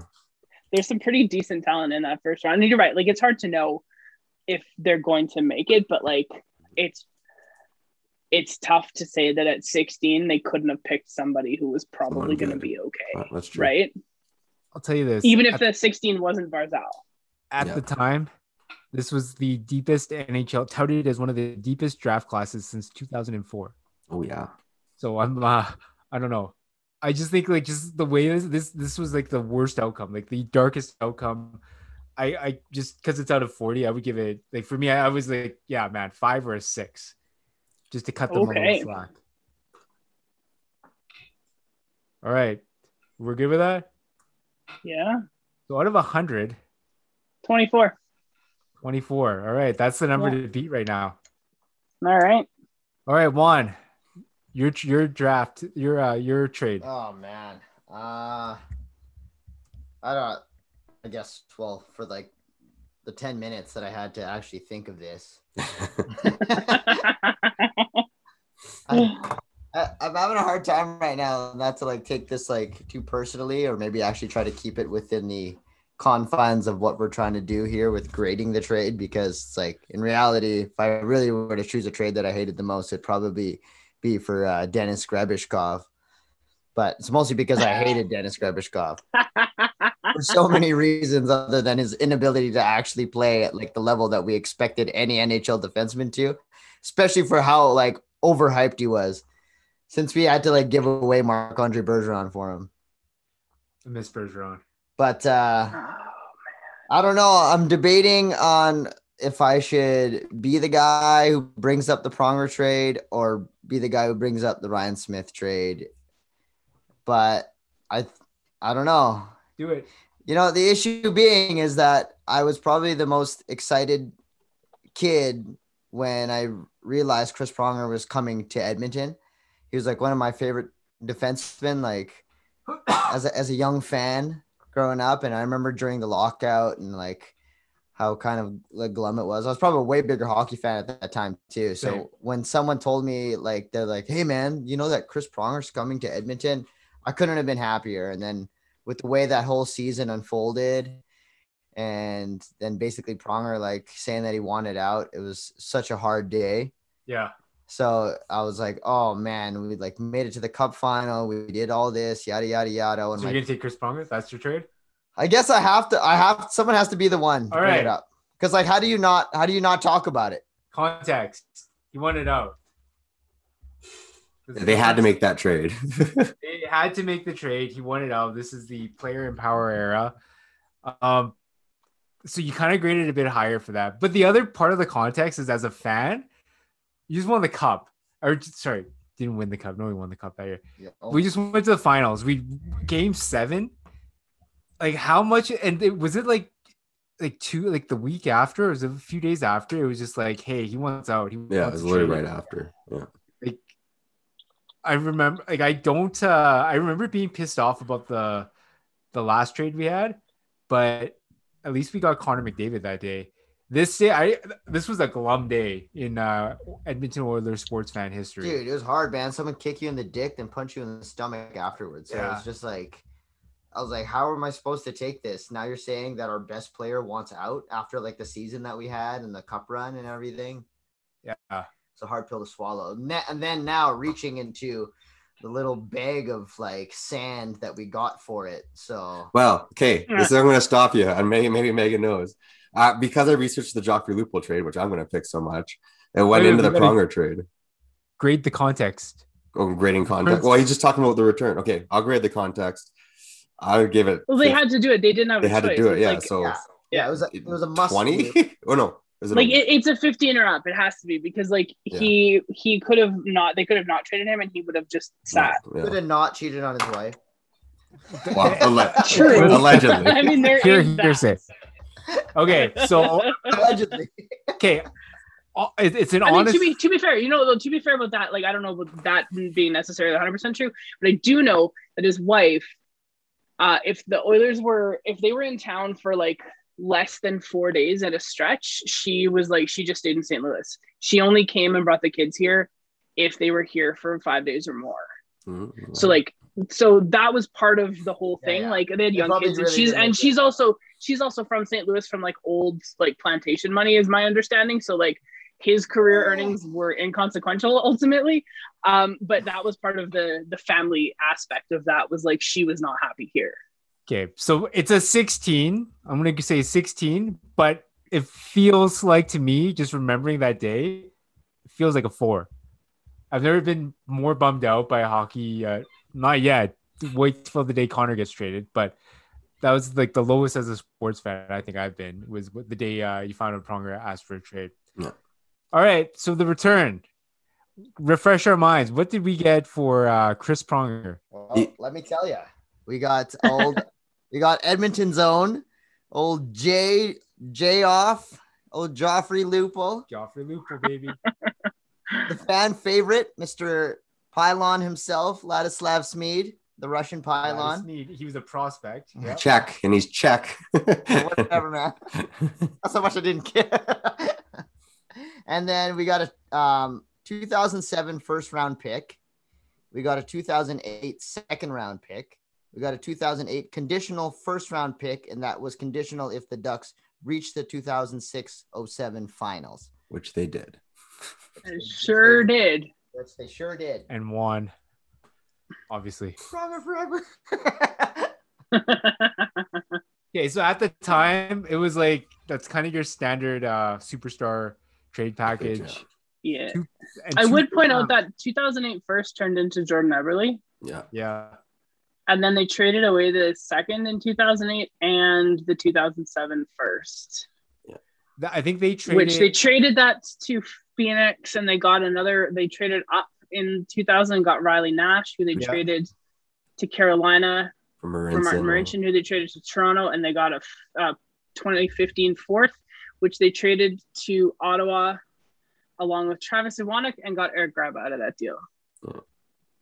All right, I'm, I have So- this, I have Steve Dangle's like trade tree up. Yeah, I have it. I have it up screen, too. I'm trying not to Yeah. say the Joffrey Lupul one because that's my trade of what to do. Yeah. Um, and then that- they were- their their 2008 second turned into a third. It looks like as part of Yeah. compensation for Penner, who they later traded for a bunch of guys. One of them being Oscar Klefbom, but Yeah. that was a bunch of picks that got Penner through the compensation. So we'll leave that one out. Yeah. And then the only yeah, so Klefbom is the only person involved in that trade at all who's still with the Oilers organization. Mhm. all right. So at the time, what do you think about the return? Yeah, I mean, Honestly, without Chris Pronger and like Mike Peca on the team, the Oilers were hot garbage, right? So like Yeah. they really were. Like there there was without with Chris Pronger gone, like they were hot garbage and everyone kind of knew that. So like that's a pretty decent return, all things considered. At the time, and like you said, it's like that blockbuster sort of superstar trade. You get like a player, a one current player, one who's a prospect, some picks that you can kind of like use for for collateral and those sorts of things. So like it's not bad. It's not a bad return. I just why did they choose Joffrey Lupul? Why couldn't we ask for Ryan Getzlaf? Was my always my question. Was that just not on the table at the time? I don't think it was on the It's table. not on the table. I don't think the Ducks would be willing to part ways with. And then I think it was like everyone was going to uh the sending him to Florida. Was that ever for Bouwmeester and uh Horton? No. That was never gonna happen. Jay was never gonna come here. All right. That's a monster trade. Way better. Man, I still can't believe that the Ducks had Pronger and Niedermayer on the same team. Like, what the fuck? Yep. Those people were dumb. Like, seriously. Okay, so out of out of twenty, that return, um, They'd be higher too. I like it. Like they got a 15? good return. Yeah, 15 seems reasonable. yeah. all right. So if they did nothing, Well, what happens? he doesn't play, I guess. He just sits out. Either way, well, like either way, they don't have Chris Pronger on the ice, but at least this way they have something in return for Chris Pronger. Fair enough. They, they couldn't really do nothing. They kind of had to trade him. That was kind of like the uh, the shitty part. Mhm. Even if they let's say if he held out, the Oilers still, like you said, would have sucked. They would have been hot trash. Um, oh, it was such a yeah. That was a that was a really dark day to be an So bad. Oilers fan. Yeah. It's like you're damned if you do, you're damned if you don't. They were talking about Well, here's the thing, though. Here's the thing: if they didn't have to make that trade, they probably don't end up uh, in the sewer, and then they don't trade Ryan Smyth Yeah. because that was that was in 07, right? So like Yeah. they don't trade Ryan Smyth in 07, and that might shift some other stuff, but that maybe is like the the short term result of them not trading Chris Pronger, maybe. And you don't get Denis Grebeshkov. you also likely may not have gotten Connor McDavid or Leon Draisaitl. This is true. They would have been stuck kind of in the middle. I think. I think that was the thing. That was like kind of the theme of the Oilers post uh, Stanley Cup run was just trying to get back, Yeah. but they never had the horses to do it. Yeah, you know what? In reality, looking back at it now, looking at this trade as a trade that you had to do is probably like, well, for what we were gonna get, I guess this was good enough. But it's like this truly was the beginning of the end and put Edmonton right in its true downslide that we've been basically suffering until you know the McDavid Mhm. kind of started, right? So it's kind of just like this was the start. Pronger said he wanted out, and we were just like, we came off of this high from going to the playoffs and going all the way to the final, and then that high quickly became a giant cliff, and we were just falling and falling and falling. All right. So out of twenty, I don't know. I don't even know. 15, that's six. all right, fifteen Right. it is. All right, the aftermath. well, we kind of just talked about that as well. But pretty much. Okay. Just to say, it's just the worst time to be an Oilers fan. That was like the worst. Yeah. You're so hopeful. So hopeful. There's so much hope and never, never any That was a hard time for me, man, because like I think like we didn't get to grow up in the in the 80s era, right? So like we have always known Edmonton as that like shit blue collar team that like didn't probably ever didn't really deserve to be in the playoffs except for the hard work of like these very few talented people on the team and a bunch of again blue collar players. So for the fact that Edmonton could be this team and we were still an underdog in that entire playoff run, the fact that we could make it all the way to the final and for our generation of fans, that was the first time we ever got to really experience like Stanley Cup, you know, potential and real playoff vibes for the first time in our lives. So the fact that it was ripped away from us in such a horrid way that the preceding 10 years after that would be the worst time ever to be an Oiler fan was a hard pill. Has been, has been still, even to this day, like we've never really recovered from it because it's now we're just bitter it's bittered us so bad that I can't even like accept Connor McDavid on the team. It's just like we don't even. I don't, he doesn't deserve this. Like that's like the feeling we get. hmm Yeah. Wow. I couldn't have summed it up that eloquently. Uh, I was going to think the aftermath was to be expected, but that was like, oh, yeah, man. That was a dark time. Actually, darker than the last one. I'm going to rank this at about a two. Yeah, that's a two. Okay. So let's see. 48. Thank you.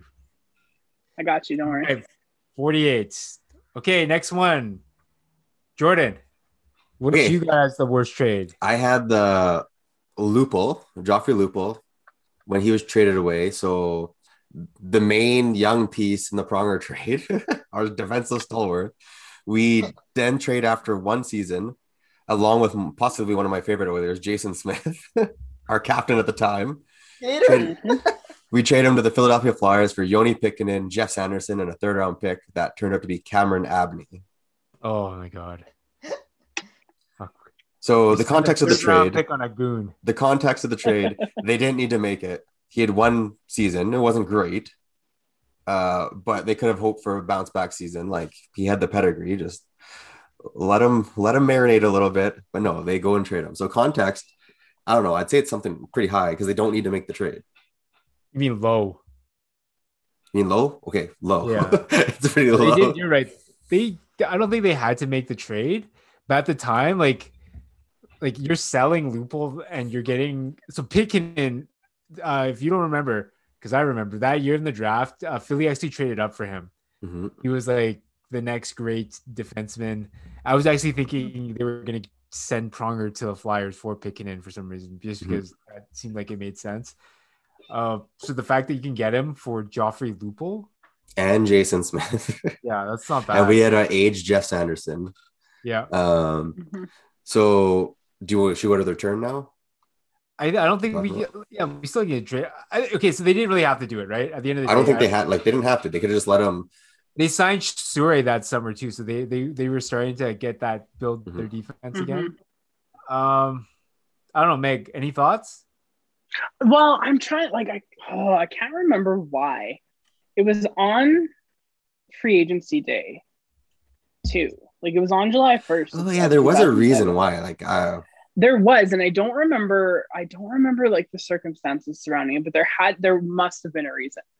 Um, I don't know if it's like the Oilers even then believed you could only have like two good players at a time. Like, I have no idea, um, because it's clearly a thing they believe now. But like, I yeah, there was.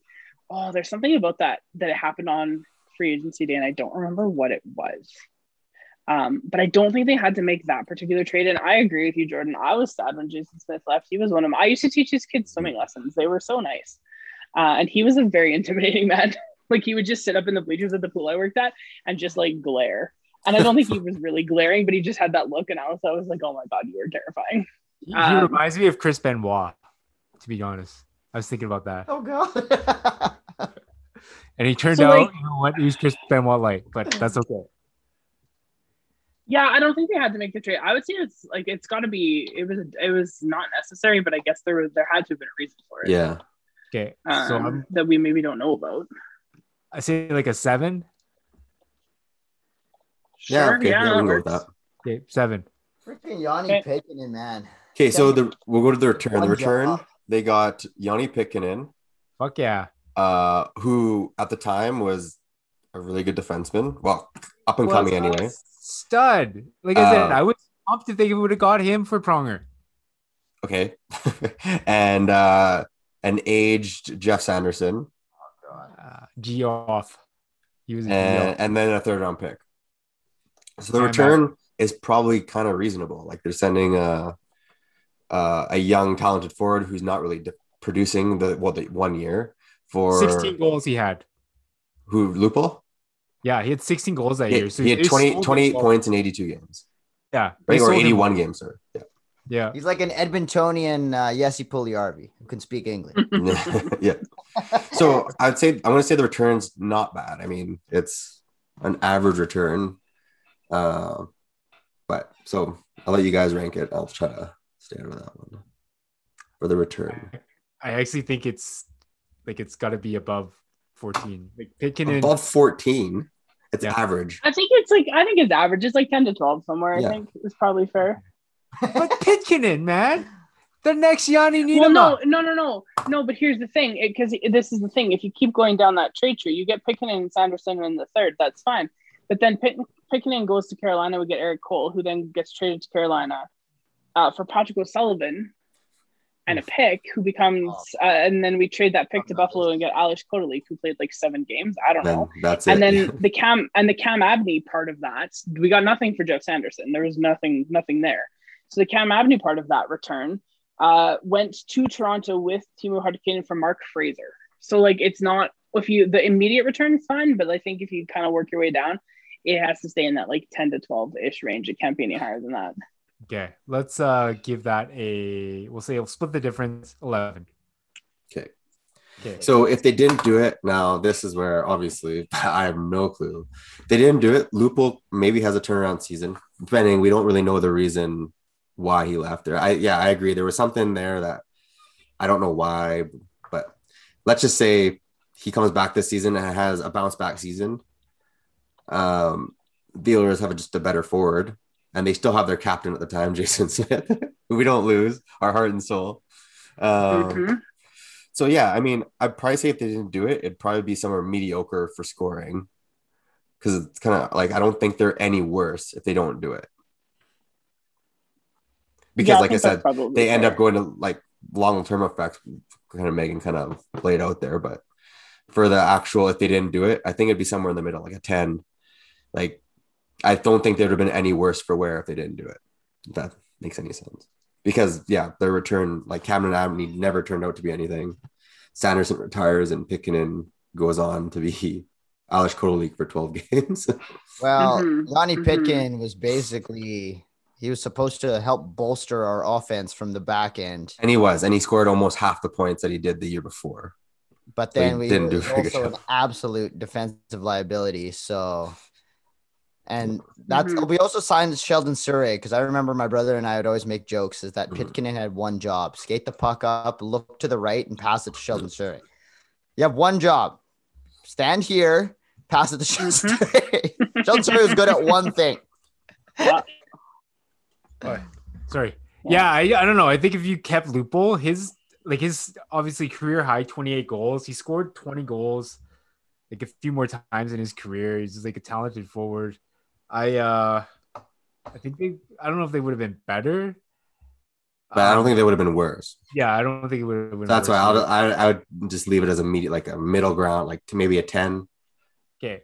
right? Does that make sense? Like no Yeah. better, Yeah, no, think somewhere no- maybe no worse. fair. Okay. All right. And then the lasting effects, uh, they turned out pretty much with nothing in the end of it. Like the trade tree ended. Uh, Sanderson retired, and Pitkanen they only kept for one year. yeah. Traded.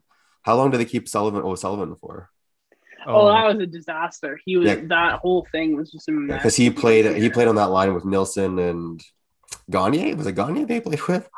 maybe he, he was played. uh, he was only here in, in Edmonton for two seasons, and he only played. He played 19 games the first year that he was here, and then he played 73 in the second year.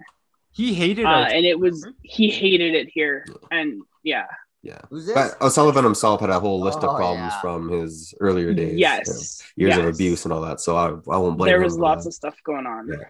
And then Ales Kotalik came here to the dead, must have been a deadline move. And then walked via so. free agency, yeah, recording 11 points in 19 games. Yeah. So lasting effects, I one could argue too. They're probably like if they didn't make the trade, the same lasting effects could have happened. Like, Lupul just leaves to free agency. They get nothing for Jason Smith. Maybe retires as an Oiler. That might be a good thing. But I'm sure they would have traded him at some point. Yeah, I don't know. Because I, I, think yeah. he went to Philly for three. He went to Philly for a year, that a year I think, and then he was only in, and then he was in Ottawa for a year, and I think that was it. Yeah, so he's basically at the think end of his career anyway. He was due for Yeah. retirement. so, So you again- don't think like like What? it did ultimately it didn't mean anything. Uh, It just killed like it just died, right? Yeah, kind of died. Well, it depends. Like, I think that asset management wise, they could have made a bit better trade. Well, I think all of the little pieces, like the Lupul thing, is fine and sure. Like we traded and, and got Geoff Sanderson, which I mean, end of his career, but and Joni Pitkanen was fine. Like Mhm. he was, you know, he wasn't what maybe they expected, but he was fine. But I think when you start looking at like the picks that go with that and Yeah. stuff, like they there's nothing lasting from that trade in this franchise. Like Yeah. the only thing from that entire Chris Pronger trade that's still with the Oilers is Oscar Puffbaum, and that's like probably not for much longer. yeah. All right. Um I don't know how to So what's your that. number on that? I don't know. I think like okay, so you can take it one way. You can be like, okay, it ultimately didn't matter, right? It didn't matter at the end of the day. It was just a poorly managed asset. I wouldn't rank this lower than the than my trade. of course you would. No, I, Uh, but but seriously, I like, will say, I will say, for being the key piece in the Pronger trade, you get nothing for him, and he only lasts one year with you. yeah, Mhm. So that stigma too goes with it. You're like, this is the big piece from the Pronger trade, and then you trade him away And after one year, left. and then two years later, you basically have nobody. yeah, Yeah. Because you don't pretty again, you don't at the point you don't know what the draft picks are. Like we don't know. Well, I guess you know in the year later it's Eberle, who goes on to be a world junior star the year later. And then yeah, we're excited. I don't know. I just think like just the way the Barzal, Kyle Connor do whatever mod. Yeah. I don't think it's as low as yours, but I think yours is too low. You I'm think just six I'm just saying- No way. I'm just Hell saying no. that right. I'm just gonna say for most de- argument's sake. That was a depressing trade, man. I'm surprised at uh, how low it was, but yeah. Okay. Why don't we just tie? You're We'll just say surprised at how low the arbitrary number you assigned it was? Like you just Tell you picked a number. I'll, I'll get. I'll, 1 and well, 40. since instead of forty, I'll give another ten. That seems reasonable. It's higher than yours. You'll say it's 10? I'll say it's Okay. 10, 10, 38. 38. 38. total. All right. Which brings us to Megan. Okay, mine's not going to be very long because it's very simple. Uh, the Oilers traded Taylor Hall for Adam Larsson, and Adam Larsson just walked. So, Yeah. um, did they need to make that trade? No, they did No, not they need to didn't. make that trade. Right. That was terrible asset management. I would say from like on a scale of one to twenty, I would say that's about a four. Uh, did fair. they need a defenseman? Yes. Did they need to trade arguably their best player from the previous season for Adam Larsson? No. Like you can't deny they needed a defenseman. Totally understandable. Uh, there were other options. There were other things on the table. I remember lots of people. I mean, I'm glad they ended up not making this trade too. But there were other people talking about like Subban for like Draisaitl and Nurse and whatever. As we know, probably wouldn't have worked out. But at the time, no one knew that Leon Draisaitl was going to turn into Leon Draisaitl. Like that's that's the thing, right? And no one thought that uh, PK would fall off a cliff. Yeah, like Yeah. there's, you, I mean, you you know it's coming. He's a little bit older and stuff, but yeah, like it's not. You're not. I mean, he was only what 25 or whatever, 26 at the time. So like you would have thought he'd had like maybe three, four good years left in him. Um. So anyway, so did they need to make a trade for a defenseman or figure something out? Yes, absolutely, 100. percent Did they need to make that trade? No. And the reason they made that particular trade is because Peter Chiarelli had a deal in principle with Milan Lucic to come and play left wing with Connor McDavid. And the problem with that is that the money that they spent on Lucic uh, was essentially uh, the money that he spent on 23 year old Milan Lucic, even though Lucic was like whatever he was, 27 and couldn't skate anymore. Um, that was, and that was the reason why um, they made that particular trade and got rid of a left wing because they could have traded someone else for Adam Larsson. And I, you cannot tell me that uh, Ray Shero was not like, holy shit, holy shit. We just got Taylor Hall for Adam Larsson. Like you cannot tell me that was not the reaction in New Jersey. It was a terrible trade, hot garbage. Um, the course. return is a zero. I'm telling you flat out, it is a zero because Adam Larsson walked and there were no other pieces involved in that deal. Okay, so uh, they, I counter. you can't, you can't talk me out of I this. can. I I'm can't sorry. counter. Uh, okay, so I'm I'm not arguing that it's a low grade, but he contributed to the Oilers. I'm not Doesn't saying matter.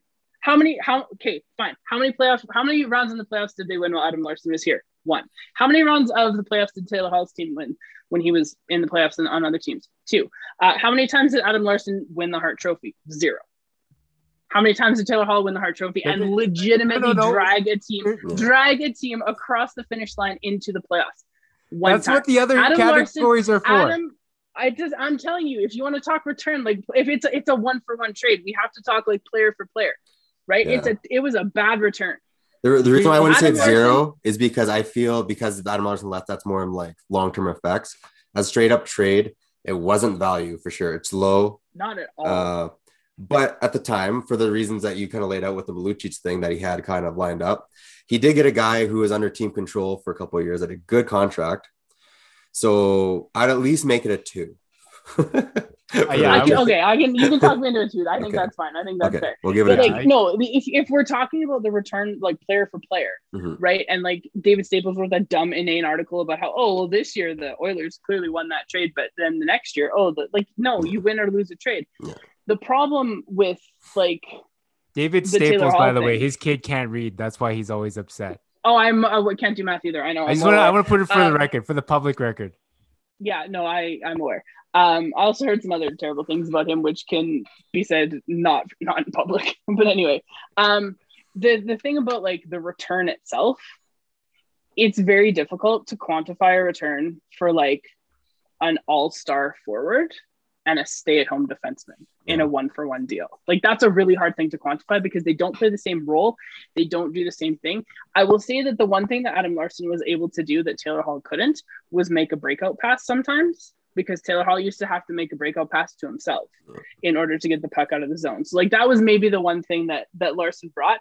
Um, but I remember that first year when Larsson was here, the narrative around like through the media and around the team and stuff. Uh, the first game that Taylor Hall played back in Edmonton, uh, my dad and I went to. Adam Larsson was the game's first star because he had 13 hits. And I was like, fuck you guys like it was so transparently bad i was very angry about that um in terms of what if they didn't do it oh let me tell you a what if if they didn't do it i think the oilers have a stanley cup by now if they don't make that trade Okay. You think they have How a many set- players? How many? How many players? Here's a, here's a question for you guys. How many players since Doug Weight left in 2001? I might add, have scored 80 points or more for the Edmonton Oilers. Okay, And can you name them? no. 80 points or more. How many? How many guys have scored Connor 80 points McDavid. or more for the Oilers? McDavid, Connor McDavid. Draisaitl, that's about it, right? Leon Draisaitl. Taylor Hall. Okay. Taylor Hall had 80 points in, I think, I want to say, uh, may, no, it wasn't 2015, 16. uh, It doesn't matter. Right. Taylor Hall scored 80 points while he was here. Connor McDavid, Leon Draisaitl. That is it. So just want to add because uh, you're, you know, you're, you're on a roll. I don't want to. I'm gonna add to this. I am on. I'm steamed. Let me tell you. So if they kept, here's the other thing: if they kept uh, Taylor Hall, you're not looking for a third line center anymore. Oh, because You're- Nuge is there. Depth. You've got depth now because you've got uh, Connor McDavid, whoever the hell you want to bring in to play with him, and then Leon and uh, Taylor Hall on the same line, and then Nuge is the third line. So you actually have, still have the two lines of scoring you've been trying to keep Mhm. for a while. Um, Mhm. I think they would have kept. I think Taylor Hall. Yeah, I don't know if they would have won a cup, but just because. Uh, but maybe with this year's edition or last year's, because if they had that second line, and yeah, I don't know. I don't know where I'm going with this, but I just yeah, I agree. I think I don't think they would have won a cup, but I think they would have gone to one for sure. Oh no, I no, I think they absolutely would have because like if you look at the the Penguins model of things, um, they were on track to sort of build around Connor McDavid in that way. If you keep your core, and uh, this includes Jordan Eberle as well, if you keep them here, right? You have a built-in second line that works and everyone kind of knows works right and so then then you you need to like shore up your bottom six you got to worry about defense and stuff but if you have offense on two lines you can roll a third and then like your defensive deficiencies aren't a big deal right that's part of it the other thing the like about that whole thing i think they do win a stanley cup because i think if you have connor mcdavid playing with whomever and that season because mcdavid was hurt don't forget in his rookie year Mhm. for however many games he missed 47 games or whatever taylor hall and leon Draisaitl were a phenomenal combination together right? And so like you have that pairing, add Everly uh, on the wing, on the right wing, or put Eberle with McDavid. I don't know, it doesn't really matter to me. Uh, and you've got something there. So like in terms of what if they don't do it, I think you're able to attract people to come here on trades. I think you're like Edmonton's not on people's no trade list. I think you're able to attract better free agents than Tyson Barrie. Um, Whoa, whoa, whoa! You leave So, Tyson like- Barrie's name out of your mouth. He's a bad defenseman. I don't care how many points he scored. Um, and so like I think you're able to do those things, right? I think I think you have a little bit of leverage, and what they did by trading uh, Taylor Hall essentially for Milan Lucic. Like let's be honest here, that's what the trade was for. Mhm. Adam Larsson was just the player that came back. I think making that trade, I think that it it put them in the situation that they're in. Right, that's all. So like I would say, what if they don't do it? I don't know. I, I can put that kind of in the middle somewhere. I would give that like maybe like a 9 10, something like that. Because like you don't know for sure. Maybe Draisaitl doesn't Well, become what he has turned yeah. into and those sorts of things. But I think they would have been better off not making the trade. Yeah, I think it's a 10 as well because I think if uh, the re- exact reason why Taylor's not here anymore, Peter Chiarelli, if he doesn't make that move, he makes another stupid move and he probably still fucks us over. So, Mhm. uh, but that's not really, yeah. So a 10 is reasonable. I think a 10 is reasonable. Yeah, I think it's like right in the middle on that. Yeah. I was actually gonna bump it down to where I had uh, mine because okay, so mine is actually I give mine a one. If they did nothing, they would have been good. If they did nothing on this, I guess I guess the only thing is just I, do you think they still do the Eberle trade? Well, the I no, trade only was- happens that turned because into of a playoffs, panic right? move. Yeah. Yeah. So I actually think like if they didn't do anything here and they just tried to get somebody like a defenseman in the offseason, I actually think if they would have been okay. If, if you're gonna give one to Barzal, the Barzal trade, you probably have to give a one to this one as well.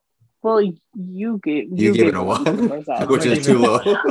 Well, you guys, this is an argument. You have to talk and this is discussion. I said, And- okay, You're just grading your own trade. well, I- So- I'll give this one a I, one. I thi- um, okay, so we'll split the difference then. I don't know. I'll give it. I'll call it like a six then. okay, a That's six. fair. Okay, and so so I'm at a whopping 12 right now. Uh long term, I this is like below five out of 40. Like it's hot garbage. Yeah. Because there's no return, like it's the no return for Larsson and it's not their fault, but like there's no return for that. So you you draft Taylor Hall first overall. Your team is hot garbage for the four years prior. You pick this player who's like supposed to, you know, do some great things, and he did. And I don't care what people say, he did. He was better than people are giving him credit for because there's like this whole thing about him.